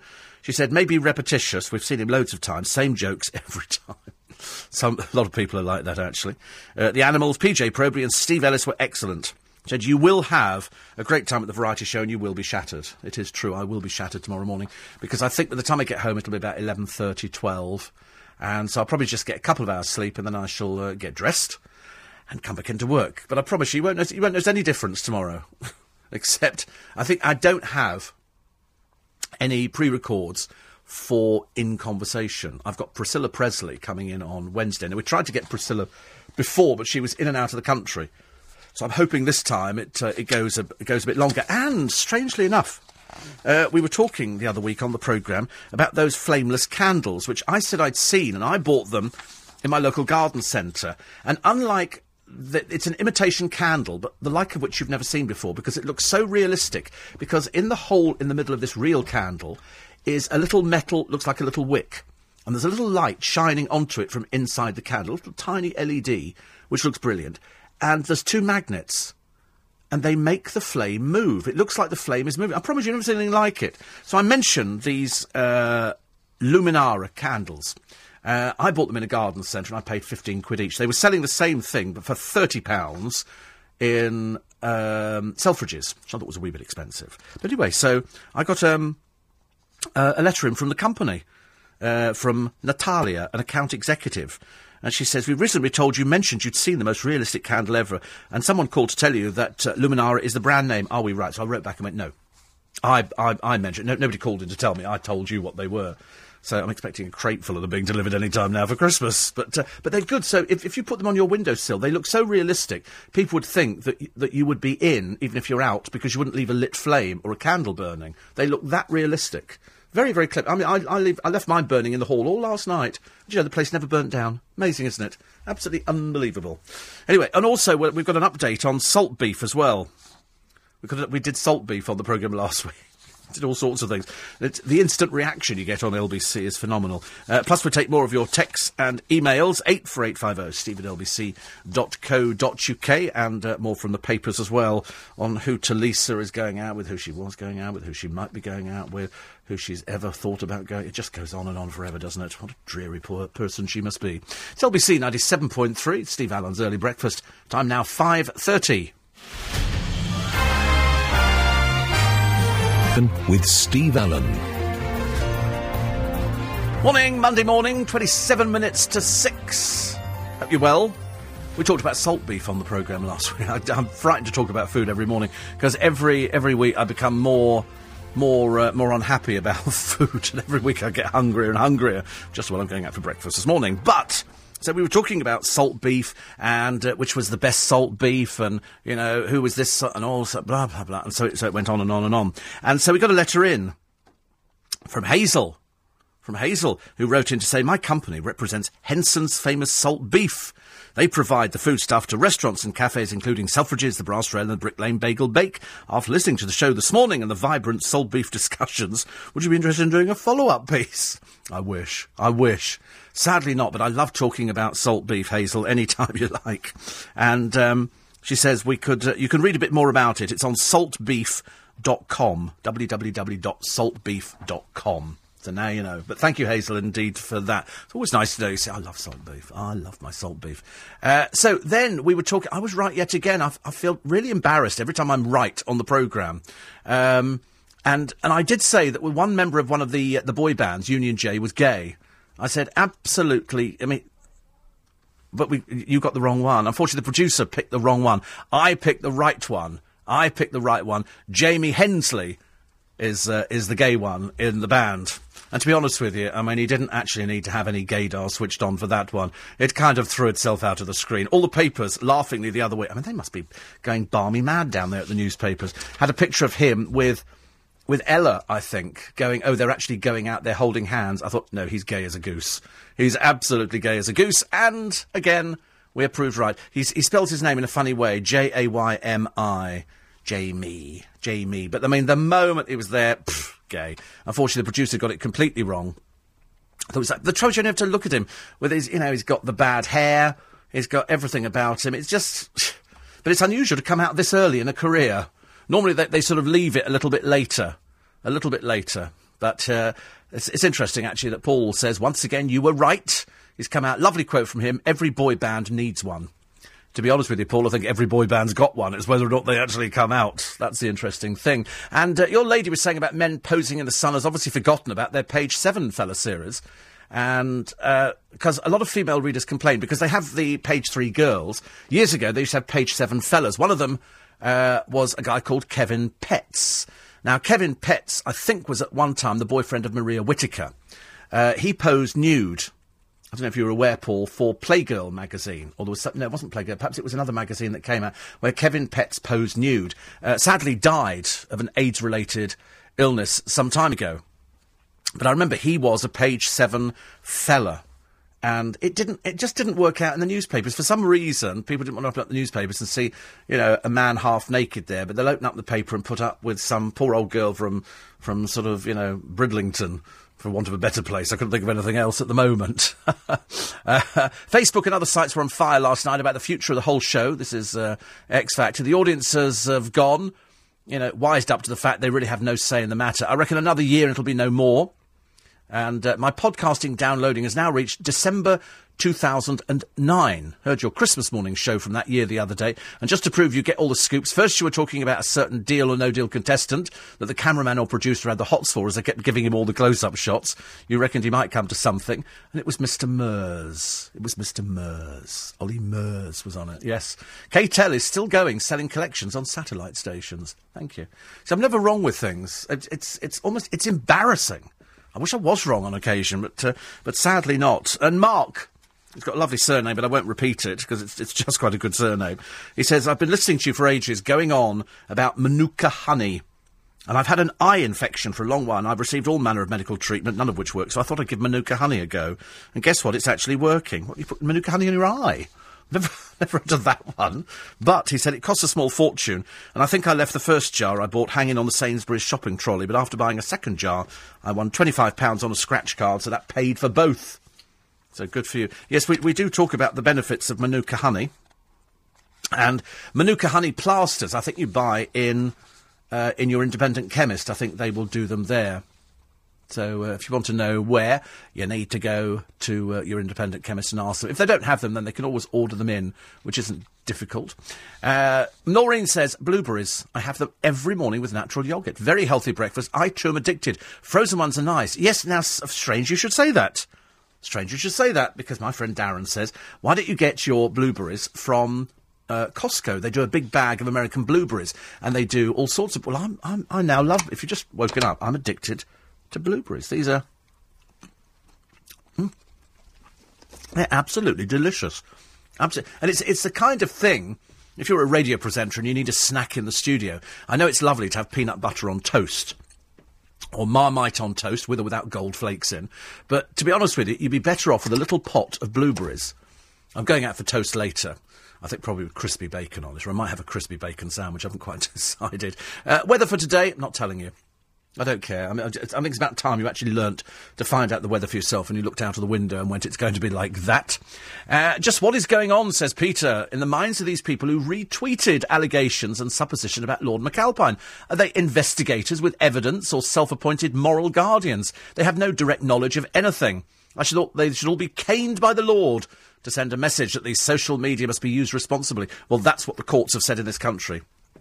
The law lords have decided if you tweet anything on Twitter, it's as bad. You're now bound by exactly the same rules that bind journalists. It loves me. I love it when people go, "Ooh, not going to affect me." Blooming well will. Blooming well will if they have to take your big colour screen television away from you, and you had to sit there over Christmas with no tree because you've been irresponsible. Unfortunately, if it's seen by other people, you know, you can say say what you like in a pub provided that nobody's within earshot and they don't hear you and go, excuse me, that's me you're talking about there. In which case they can then have you for defamation. In this particular case, it was so bad that they had to do uh, something about it. So 10,000 names, and they will get every single one of you. Um, 84850. May I congratulate everybody on the McAlpine list for having a knee jerk reaction, in the same way as the British public is having a lemming attitude to voting for Chris Baloney and some strange looking kid from Essex on the X Factor. I think these two should be joint winners and perhaps get an invitation to go on the oddly titled show in the jungle, where the same loyal British public can keep voting you to do the jungle trials. I've noticed the poor ex actress from Corrie, says Johnny, seems to keep pouting and stares a lot in the same way she did when supposedly acting in the series. Regarding the English Rose, Kerry Coke Toner, and her updated or new novel, should J.K. Rowling be worried? Johnny, still a struggling F-lister, enjoying Groundhog Day, Jim Bound with Raunchy Ruth. My goodness me. It's, it's the old Steve Allen way, you know. The old Steve Allen way. And uh, Pat got a, a lovely uh, mug with Steve Allen's face on it. There's a joke there somewhere. So it's not been a great week this week, so these lovely ladies really cheered me up with that. So thank you, Patsy, very much indeed. 84850 steve at lbc.co.uk. And uh, Richard says, nice to hear your regular, accurate chat about Kerry Katona. Uh, however, you made a slight faux pas. She was, in fact, married to Brian McFadden, later Westlife, and not Brian Harvey. Oh, I don't know. I mean, to be honest with you, I mean, she might as well have been. I mean, both of them went through their sort of strange, we don't know where we are phases. Brian Harvey, of course, who injured himself driving round a corner backwards, you remember. He fell out of the car and it ran over him. And uh, where is he now? I don't know. Where are the uh, the rest of E17? I don't know. One's a and uh, one lives in Essex, and the other one was deeply unattractive. But they used him on a wedding programme where he got married to a girlfriend of some time. And uh, and what of Brian McFadden, ladies and gentlemen? He's supporting. Um, who's the little one? Ronan Keating. Life is a roller coaster. He's supporting him at the Royal Albert Hall. Can you imagine? Two boring people in one programme. I mean, you know, ladies and gentlemen, Brian. Brian McFadden. God. Hasn't had a hit in this country for. What will he sing? What will he sing? They're going to bring on the fat boy, and then they're going to bring on the little tiny boy afterwards. In the Royal Albert Hall. Just had another blueberry. We'll discover these are really good for you. Full of antioxidants. We don't know what they are, but we, we, we're told they're good for us. So okay. I'm so pleased I was right about the gay one in that uh, Union Jail. It's, it's uncanny, isn't it, in this programme? You open up the newspapers every day, and every single day you uh, you turn out to be right, which is which is very good indeed. So having annihilated Samantha Brick, because I mean she really is thick as a, I can tell you now that one in ten shops in the UK high streets were empty in October as retailers battle against stagnating sales and rising costs. Not good, is it? Northern Ireland, a fifth of store units are currently empty. Wales, 15.1%. North and Yorkshire, 14%. Greater London, 7.6% of units lying empty. The trouble is, in a lot of these cases, it's not the actual shop, it's the landlords, it's greedy landlords. Because what they do is they would rather force out a little independent retailer to put in one of the coffee shops because the big coffee shops don't pay any tax. So, in other words, it makes no difference to them because they all make a loss, as you know, because they all fiddle legally the uh, the way of paying their tax. So, in other words, that's why your high streets are taken up with so many coffee shops because they're not paying tax. They're not paying corporation. Why should they bother? But they don't. It's only little people pay tax, like you. And me and other people around here. The rest of them, the, the coffee shop people. That's why on every high street you've got nearly every single coffee shop there is going. You'll have a, a Costa, a Nero, a Starbucks. You have them all. You have them all in there. And the reason is that they, they can all afford to do it because they don't need to worry about a little thing like tax. Pfft, screw the government. They're not going to waste time, are they? Why would they worry about tax? I don't think so. I don't think so. We've got this unique thing where we sort of pay ourselves for the cup of coffee and we make a loss. Oh, and by the way, we only employ Polish staff in Starbucks because they smile and seem quite happy. And our way, they're always permanently happy, I think. Um, blueberries are very good for your cholesterol, says Anne, and Ella says the same. Very good. And uh, one here, I use Manuka honey for ailments, which is good. Uh, apparently, Steve, blueberries, oldie, one pound. Oh, oh, well, they're, they're very good actually. Very, very good. I, I do like them. Do, I do like them. I didn't, I didn't realise why I liked them. Maria says Rylan has already had a shot at fame. He appeared in a show with Katie Price, yeah, but nobody saw that one, did they? That was the trouble. It had a zero rating because Katie Price has had her day now. I mean, she, she's box office poison, effectively. There's no point in, in putting her on anything at all. Uh, because no, nobody watches her. It used to be years ago that people were fascinated, but then they suddenly realised. And strangely enough, I've got a great piece which I will read out on the free podcast. It's a threat from one of her gay mafia. That's one of those uh, two gay boys who hang around with her because they haven't got anything else to do. One is her makeup artist, that Queenie one, who wears the makeup and everything. They're, they're gay. And the other one is his boyfriend. And apparently the boyfriend has been in touch with Leandro and almost issued a threat to him. Almost issued a threat to him. They're not a pleasant pair at all, I'm afraid, which is a bit, bit, uh, bit worrying. But they do hang around with her all the time. Sue in Surrey says, uh, "It's cold. My car heater is yet to warm up." She says, "You're sounding very calm this morning." It's the blueberries. I'm feeling in such a good mood. I love Monday morning. I don't really. I'm just saying that to make you feel better about the fact that you're still lying in bed and it's warm as toast. But the thousands of us who get up in the in the early hours of the morning just purely for for your listening pleasure, and we're very happy to do so. News headlines this morning, and this morning it's Holly Ford. New research shows internet bullying. 1.3. Call 0845 6060 973. This is London's biggest conversation with Steve Allen. It's 11 minutes to 6. Run, run, run for the train. Run, run, run. We're going to make it. Actually, I've just heard that news on the uh, the travel. I think there's some problems on the Barnes line. That's all I need, honestly. It's always something, isn't there? Uh, 140,000 people on sick benefit for 10 years. Liars. They're all fit to work. They've reassessed them, and uh, people who've happily sat at home going, oh, can't work. Can't work. They've said, no, you're perfectly capable of working. It's just you're too bone idle. So what they're going to do is actually going to take them off benefits. Might encourage them to actually get off. I mean, some people continue to try and rook the system. Some people try and cheat the system. And if you know benefit cheats, there is a benefit claimant hotline that you can report people who are claiming disability benefit, but you know perfectly well they're not disabled. And so now they've had a look here, and so they, they, those who have found fit to work will see their payments going from ninety nine fifteen a week to seventy one pounds a week. That's on job seekers allowance. They'll also be obliged to try and get a job. I think that, do you know in any other country? I, don't know why we bother with this in this in this country. They go try to get a job. Try and make the effort. Do try and make the effort. Good. Can you? Oh, I'll tell you. Try it next week. See how you feel next week. I can't get out of bed. I'm really. Uh, I'm far too exhausted. Well, don't bother. No, you stay in bed. We'll happily pay your benefits for you, lazy fat so and so. We'll do it. Don't worry. We don't mind. We're a nice, easygoing country. I mean, I tell you what. Why don't you find a little job, you get a bit of cash in hand, and then carry on claiming the benefits? And even if we find you after a few, don't worry. You can you can you can milk the system for years. It'll take them ages to find you, but don't worry because when they do find you, you'll be named and shamed on the Steve Allen show. Okay, we don't like benefit fraudsters. Oh, by the way, I'm not giving you the weather this morning, but I'm just going to tell you to brace yourself for lashing rain. I love a bit of rain lashing and 80 mile an hour gales. I said that's what we've got to look forward to. Well, it's certainly. I, I did see for the first time the other day, and it surprised me because I haven't had to do it at all. A woman scraping ice off her windscreen. She was in one of the little side roads in Twickenham. I, I drove past her. You know, the cars look pristine and gleaming and all the rest of it, and she's scraping the ice off the windscreen. And I looked, I thought, I think it was that cold this morning. I didn't need to scrape any ice off mine. Perhaps it was the way her car was facing. But uh, it was good. X Factor judge Tulisa. She's in a lot of the papers almost on a daily basis. Perhaps they have some agreement. Perhaps Jonathan Shalit has an agreement with the papers. I'll tell you what, if you put Tulisa in the paper every day, I promise not to go on too much about Pudsey and his autobiography. Pudsey the dog, who I shall see this evening. How I'm going to see him at the Royal Albert Hall, I've got no idea. He's little tiny thing. I'm going to be up in the gods somewhere, probably on a. You'll see me. I'll be the one clinging on with an oxygen cylinder strapped to me because it's so big, so big that place that uh, you have to you have to be sort of quite careful. eight four eight five zero steve at lbc.co.uk and uh, eight four eight five zero steve at lbc.co.uk. So we've them all in this morning. Uh, Mark says, I haven't seen HRMI bringing any charge against these high street firms that don't pay their uh, moral tax. Well, because it's legal.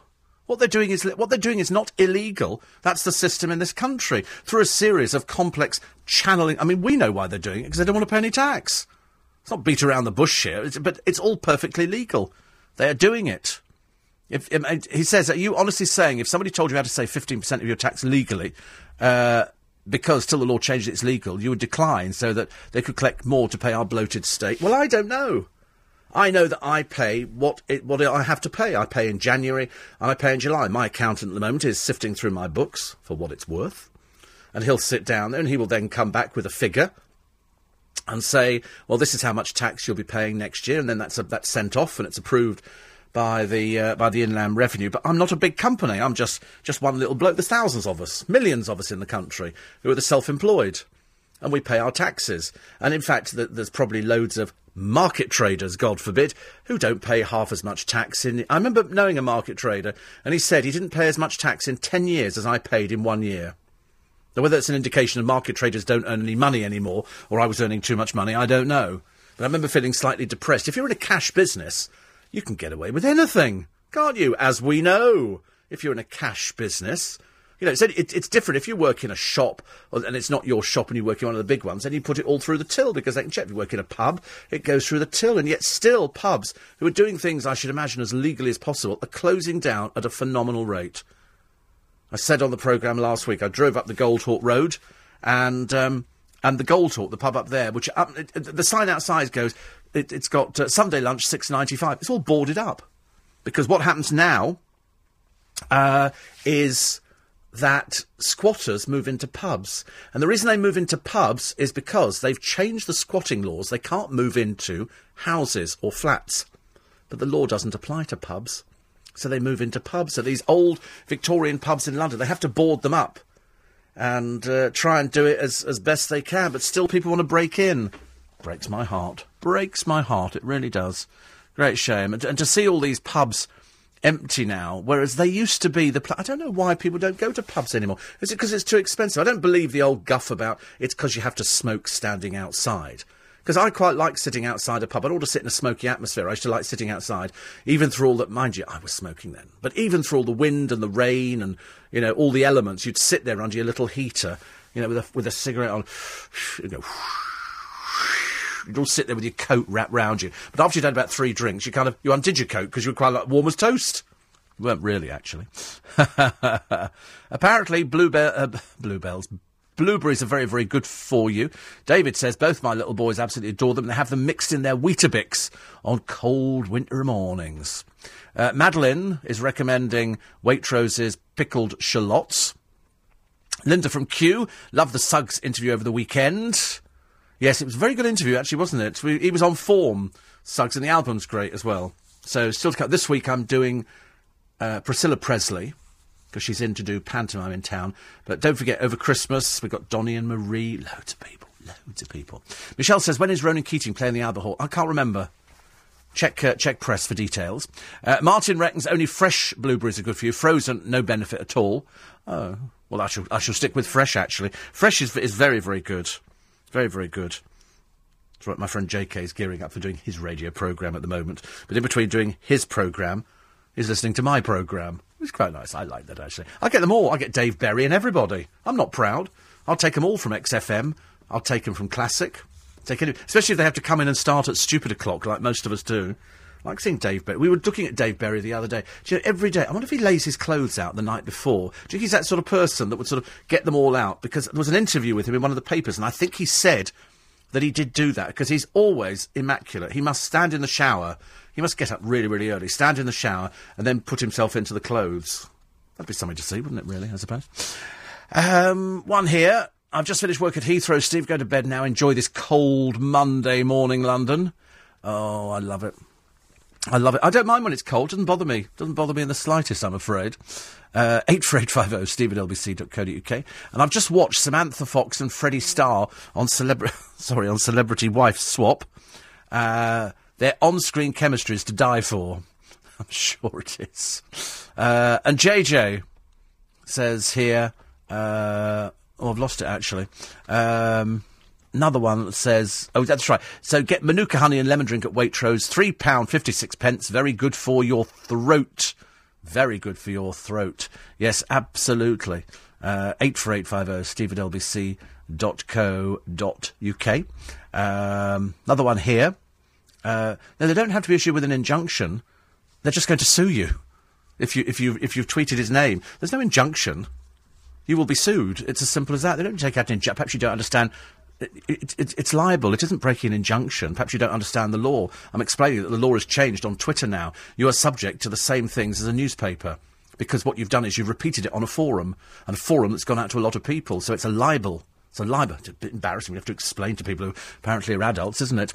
Um, another one. Lynn Bushy says, I'd like to thank the drunken thug who was around one of the clubs in London who deliberately threw a missile at my husband's windscreen, which, apart from being extremely dangerous, has caused financial loss. Still, the police will be looking at CCTV. There was a woman driving down the motorway, I think, up in, forget where it was now, and somebody threw a brick off a motorway bridge. Uh, just missed her 11 year old daughter or 4 year old daughter. And uh, I hate driving under motorway bridges. I'd happily sort of, you know, sit there with a searchlight and everything because it's just kids who go out there and they think it's clever, but it causes accidents and causes death. And as far as I'm concerned, once you've caused somebody's death, that's uh, that's murder, and you pay for it. Four pounds a pint now in pubs. Is it what for vodka? Seems quite reasonable, doesn't it? Four pound a pint for vodka. I could cope with that one. Had some wine last night, and went back onto my my Pinot Grigio Canoletto. I'm a little bit like Ramona in The Housewives of New York City. Not not as vile and don't have a wonky eye, but uh, she uh, she d- she's very odd. I mean, she really is peculiar. And she's still rambling, but still not wearing the clothes. And she's um, everywhere she goes, she has to have Pinot Grigio. She doesn't do champagne. I don't do champagne, says this woman who's so firmly stuck up. You know, it's, it's, I'm surprised that no one's taken her out. But everywhere she goes, Pinot Grigio. And the other day, I told it made me laugh because they, they said, "Can you bring some a price this charity thing?" So she brings a case of Pinot Grigio. She starts drinking it at like eleven o'clock in the morning. The other girls are going, "She's drinking at 11 because unfortunately Ramona is a drunk." And, you know, drunks do drink at 11 o'clock in the morning because that's the way she is, and that's why she thinks she's terribly funny. But in fact, really, she's horrid. She really is most awful. If, if ever she comes over here, I'll have a shot for us all, and we'll hang her up to dry. Where would we hang her, I think? Tower Bridge would be quite a nice place to hang her from. 84850 steve at lbc.co.uk. Four pounds a pint, I can't believe that. For a beer now, four pounds. It's only, small wonder that pubs really struggle. Round our way, we're okay, because we've had a lot of rugby going on. And every time there's a rugby day in, in come 80,000 fans. And what do they generally do, rugby fans? They drink. Boy, do they drink. And for that, the pubs round our way uh, are very, very grateful indeed. Very great. And we're very grateful to see them too. We're grateful to have your company this morning. It's LBC. It's LBC 97. I amaze myself at times. I really do. Still rambling, still not wearing the clothes. Steve Allen. Five minutes past six. Welcome to Monday morning. Hurrah. Not really, no. you don't like it, do you? It's all right if you don't have to be at work till about 10 o'clock or 12 o'clock lunchtime, but if you're one of those who gets up at the early, it's the best time. When I came into town Saturday for the International Day of Magic, which was fantastic, we had a really, really good time, and Simon Drake was there. He used to have his. Uh, his secret cabaret from Channel 4, but he admitted that the that the programme finished. He said, I think it had run its course. He said, I will admit I'm difficult. And guess who used to work for Simon Drake in his he has a house of magic in London where uh, groups of people go there. It's, it's a bit like sort of, I've got to describe it as a Disney experience, but it's not. It's a magical experience where they show you different things and you have dinner and sit down and you're entertained by lots of people. Guess who used to work there in, in the basement? Anthony Davis. Anthony Davis used to work it because he mentioned him during the lecture. He said, "This is a picture. This is Anthony Davis, who's now got a show on LBC." So I tweeted Anthony Davis, sorry, texted him saying, "You've just been mentioned by Simon Drake," and he wrote back, "Sexy," which is quite good, isn't it? I quite like that. But uh, Simon Drake was showing his dancing cane. Which, if you watch somebody doing a dancing cane well, it was just brilliant. It was just a good experience, the whole thing. And uh, so, thanks to the Macmillan family, as always, Mum always comes and gives me a big kiss anyway. And and I nearly bought a book. I nearly bought a book, but I didn't buy it because it was too expensive. And it was on what I thought was the home of British magic, St George's Hall, which is where lots of people used to perform. And this is a really big, thick book, and I saw it. And uh, I was hoping it was going to be about 30 quid, but it was £65. So I thought, I'll have a look for it on Amazon. Well, they haven't got it either, so it doesn't really help, does it? And so I might have to go back and plead with Martin and say, can we negotiate a deal on this book? Because it's a lovely book. But they only had one as well. He did really well. In fact, actually, it must have been one of his busiest weekends, I would think. Anyway, nice to have your company. Well done to everybody who turned up. Really good magic show, and I know a lot of LBC listeners were down there enjoying it. Uh, Nadine says, I love your show. Thankfully, Ramona, Alex, Jill, and Kelly have been axed from Real Housewives of New York. There is a God. Really? Oh, we couldn't. Jill just drives me insane. She will not stop talking. Uh, Alex is which one's Alex? Is she the one with the husband who's who's slightly suspect and the two children who run riot, or is she the countess? I've lost track of which ones. And Kelly, or is Kelly? Oh, I don't know. But if, for, as long as Ramona goes, that'll be, actually. No, I've, I've changed my mind. That would be quite sad because she is worth watching. It's just that she's so horrible. She really is the most vile person I've ever seen. She makes anybody who appears in any of our shows look positively normal. Positively normal. Except Helen Flanagan in I'm a Celebrity, Get Me Out of Here, who's not at all normal, I'm afraid. And anybody who's throwing themselves over the, uh, the dance floor in Strictly. But we will be giving you an update on all the celebrity stuff in our free podcast, which comes up at the end of this programme. So we, the moment we finish here at 6.30, we nip next door and we sit in another studio, which is generally quite warmer than this one. Quite a bit warmer.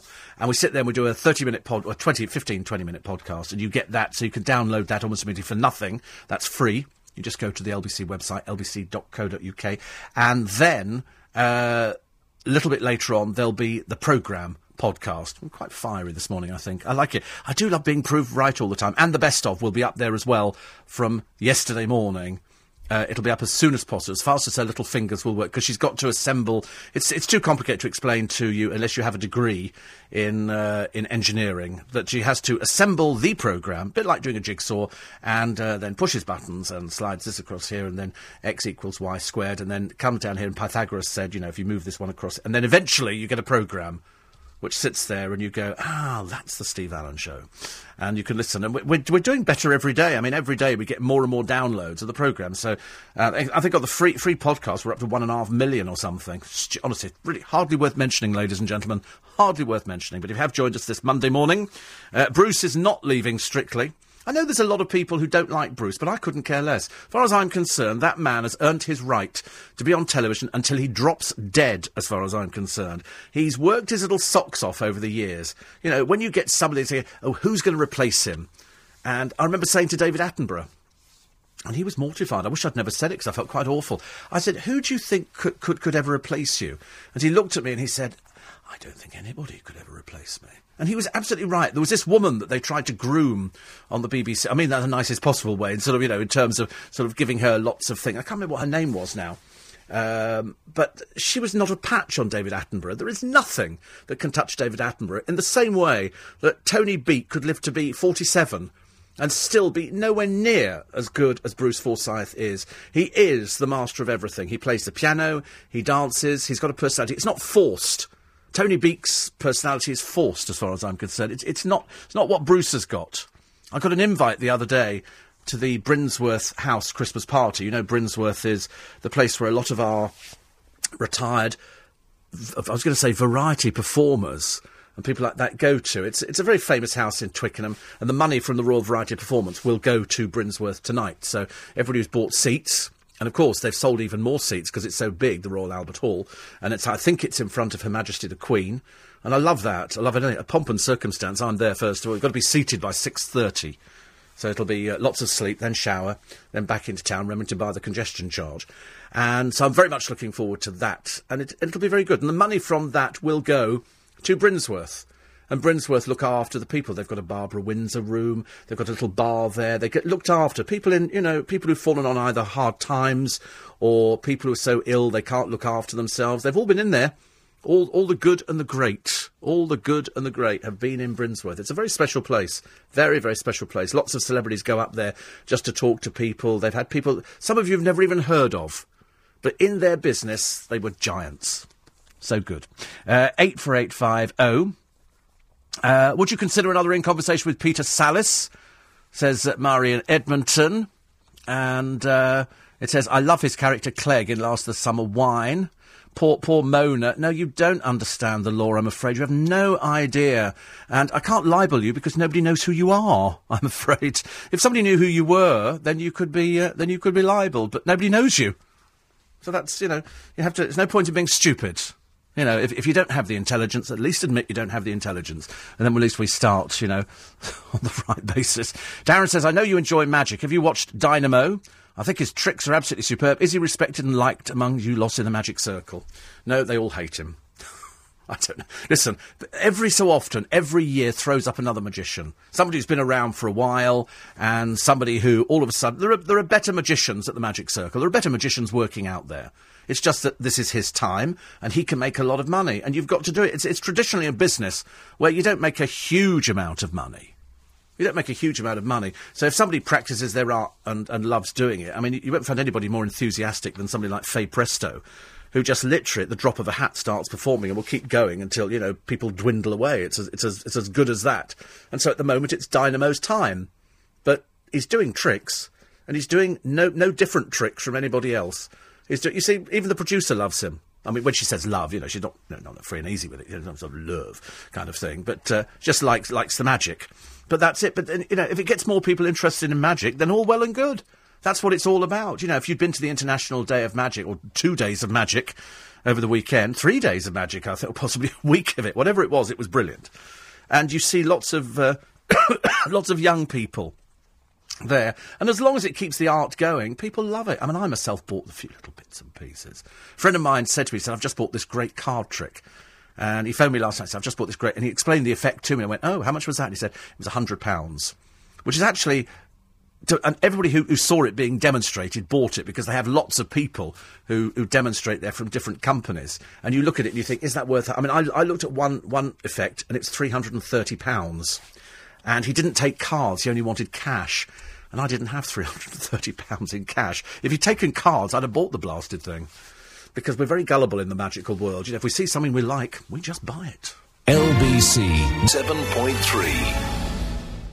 Hello. 19 minutes past six. It's Steve Allen's early breakfast on LBC. Let me remind you that with Nick this morning, He'll be asking why Britain's teenagers are drinking more alcohol earlier than other countries and asking if the UK has a booze problem. Simple answer, yes, I should imagine. We'll hear how diplomatic moves are influencing the latest violence at the Israel-Gaza border. All that plus a full review of the day's newspapers, all with Nick Ferrari and the team at seven. David Banks will be in looking at the papers today. And it's going to be, I'll give you a rough idea now, he's going to be talking about the Britons missing out on bigger pensions. Half a month's rain to fall in one day. It's going to be wet, wet, wet. Little bit of rain coming up later on today. I don't know. Do I take an umbrella to the Royal Albert Hall? Is it going to rain this evening? I don't know. They've said on the instructions this time round, um, don't bring big umbrellas. It's the first time we've had. Inst- I've never had a piece of paper instructing us. We've had a bit of paper saying, you know, it's black tie and that kind of thing, and some people go over the top. I tend not to. I tend to find black suit, black shirt. That does it. I don't wear a tie. I don't wear a tie. I'm not, you know, don't think Her Majesty's going to come down like a ton of bricks on me. Tulisa, front page of the Sun. They must have some deal going with Tulisa and Jonathan Shalit. This is over Jody Latham has told how he was left heartbroken when Tulisa dumped him to date footballer Danny Simpson. She is working her way through the entire country, isn't she? I, I don't, I don't get myself wrong on this one, do I? Run to the Mirror this morning. Footy ace Danny on how he's fallen for X Factor star. It's Tulisa again. A, I mean, Jonathan Shalit must be rubbing his hands here. He's probably on his treadmill at the moment going, yep, you keep talking about it, Steve. We'll keep pumping the stories out there. Because it's almost on a daily basis, isn't it? uh, 84850, Steve at LBC. And, um, uh, I used to be a, a Brucey knocker. Couldn't stand it. Then my husband got tickets for the first of this year, Strictly, and he's a genuinely lovely man. He is absolutely. He is. I mean, he's put it this way. He's been around so long that he knows. I mean, he doesn't suffer fools gladly. He really doesn't. Who was it who was talking about this? Somebody was saying something which was very, very accurate. I think it might have been Simon Drake. He was saying, working with, with people on, on certain television programmes, he said, and, you know, I want it to be right.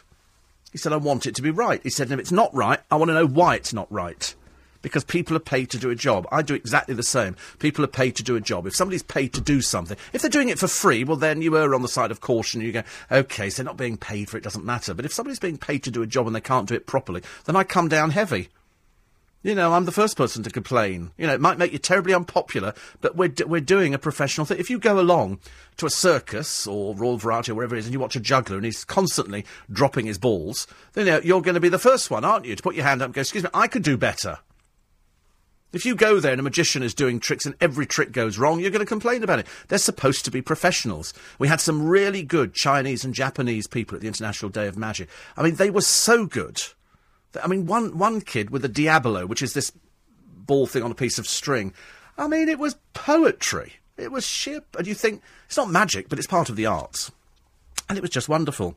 Tweet revenge, abuse, lies, bombshell. Say the Daily Mirror. Lord McAlpine poised to sue 10,000 Twitter users who wrongly labelled him. Gonna get you, gonna get you, which is good. Uh, 84850, speaking of magic, me and a friend were walking through Covent Garden. One of those street performers was sitting on an invisible platform. There was nothing underneath him. How do they do it? Well, you'll have to buy the books and find out. because it's, it's all documented. It's all documented. Little Julie says, went to London Zoo yesterday. How strange enough, I walked past London Zoo in the early, because it borders Regent's Park, so we walk round so we can, we can see the meerkats just about. They're quite close, and you can certainly hear the lions when they roar, and they're building the tiger enclosure at the moment, which should be open, I'm, th- I'm thinking in the new year. It's a new £4 million enclosure for tigers. The tigers are already here. They're just not in their new enclosure. London's not right here, quite clearly not here. I think they went to one of the. Uh, they're doing a, um, a, a reality show on not reality show, but a program on the television, looking at behind the scenes, a documentary. Thank you. I couldn't remember what it was. Senior moment, not rambling. Still not wearing the right clothes, but doesn't matter.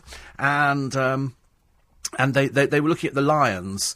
And the female, like, by God, they look dangerous. When these things, the keepers go in there to give them their, their darts, had to give them injections. These things roar.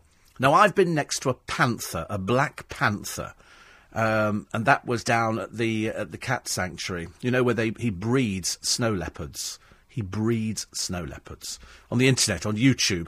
I am cuddling a snow leopard. I mean, I am holding a snow leopard. I can't tell you. Unfortunately, it's not it, uh, it's not alive anymore. But he had two down there. He's very successful. So when I see the adverts on the show and say all the snow leopards are endangered, they are, but he's particularly successful. I think it's called the Wildcats Protection League, something like. Anyway, the details are on YouTube. You type in Steve Allen uh, snow leopard, you'll see it. It's absolutely, it's a bundle of, of fluff. A bundle of fluff. But when I sat next to or stood next to the Black Panther cage, and this thing let out a noise that came from the pit of its stomach, um, you would be terrified you would be. T- I was terrified. I mean, I was separated by some bars of a cage, but I was up at the cage. This thing, I mean, I'm sure it could have ripped the cage wall out quite easily. So anyway, so detracted from little Julie, who went to the meerkats and the lemurs. Uh, I can uh, I can guess what the weather is today. Feeling cold already. It is cold, isn't it? It's not a warm day, but the meerkats are lovely. I sat in with them. I think I, I can't remember if we've got pictures up on the internet of me sitting with the meerkats, which we posted up on on Twitter, I think some time ago. And if you put mealworm in, in your pocket, they will find it. They are absolutely, they're absolutely wonderful. They really are, I'm afraid. Uh, all beer at uh, Wetherspoons in Liverpool, says Nigel. £1.49 a pint, reduced to one twenty nine for CAMRA members. He says the locals thought that was the right price and wouldn't be coming to London. oh, that's good. Thank goodness for that. Want any more, do we? it would be terrible, really. Uh, as you said, Manuka Honey, says Anne. Comes in a variety of forms, but the skin cream's not expensive. You've got to buy it from, you know, reputable places. Uh, better than any anti-aging cream. Really? Really? The very nice lady who sold it to me seemed very knowledgeable. And uh, I wonder if they do courses to serve at H&B. It's, um, it's a franchise, isn't it, Holland and Barrett? I'm pretty certain.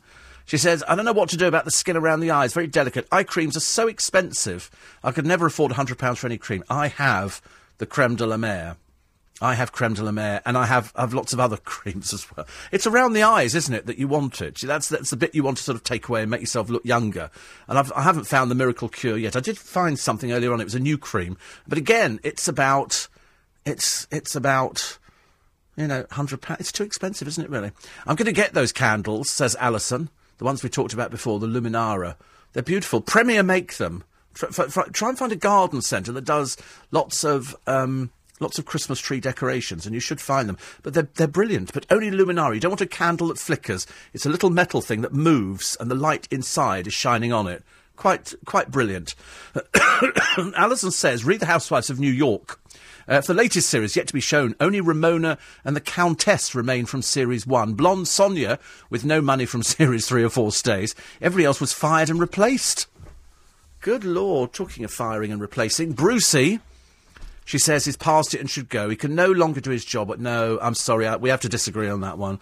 I'm, I'm waving the flag for Bruce Forsyth. I think he's, I think he's wonderful. I don't mind the fact that he's doddery. I like the idea that the BBC have said that he will decide when it's time to go. I think the time that Brucey goes is the time that he just lays down and closes his eyes and goes to sleep because he lives for work. He's showbiz is in his veins. It's in his veins. Uh, eight four eight five zero. Oh, Steve at LBC. Mona says I'm named on my Twitter account. You've publicly responded with abuse to my tweets in a public forum. Oh God, you are stupid, aren't you? Did the meerkat speak Russian? No, strange enough, they don't talk. I think people expect them to talk, don't they? the one common theme I've noticed Steve, about Twitter trolls is they tend to be new with less than 100 followers. I know, I know. Some of them are quite sad, the internet trolls, aren't they? But uh, never mind. Never mind. Listen, just about it for this morning. Let me quickly run through. So, front of the, uh, the it's Tal- I don't know how she manages to get the covers of all the papers so often. Tulisa, it's, it's unreal, isn't it? She's fallen for an X Factor star. And, uh, sorry, Danny has told how he's fallen. This is the man who's already got one child, and his ex-girlfriend is pregnant again. Whether it's his or not, I don't know. But uh, quite clearly, he's enjoying being in the limelight. Don't worry, Danny, it won't last but five minutes. Her track record is fairly short. Okay, she'll make a small film, and, uh, and then it'll all be over. Uh, Ella is out of X Factor. She's voted off. I think she was Tulisa's person, proving once and for all that it's nothing to do with singing. Helen's only gone and won. Yes, I'm a celebrity shocker. Helen Flanagan, not all there in the brain department or anywhere else, actually, uh, actually did win uh, some food the other day, which is very rare indeed. Tweet revenge, all going to be got, luckily by Lord McAlpine. 10,000 names his lawyers have got. I hope your name is not one of them, Mona. And uh, the Daily Express, our Bruce is going nowhere. The Strictly Chief slams the gossips. Yes. Definitely not. And the Daily Mail, it's uh, the night Lisa floored the opposition. Lisa Riley dancing the samba. It's not a pretty sight. She goes down and does the splits. Equally not an attractive sight. Uh, anyway, I'm back with you tomorrow morning. We'll have a free podcast for you up in about uh, 30 minutes' time. So look forward to that. Nick and the team with you at 7. Have a great day. I'll report tomorrow on the Royal Variety Performance. But next, it's the morning news live on LBC with Susan Bookbinder. LBC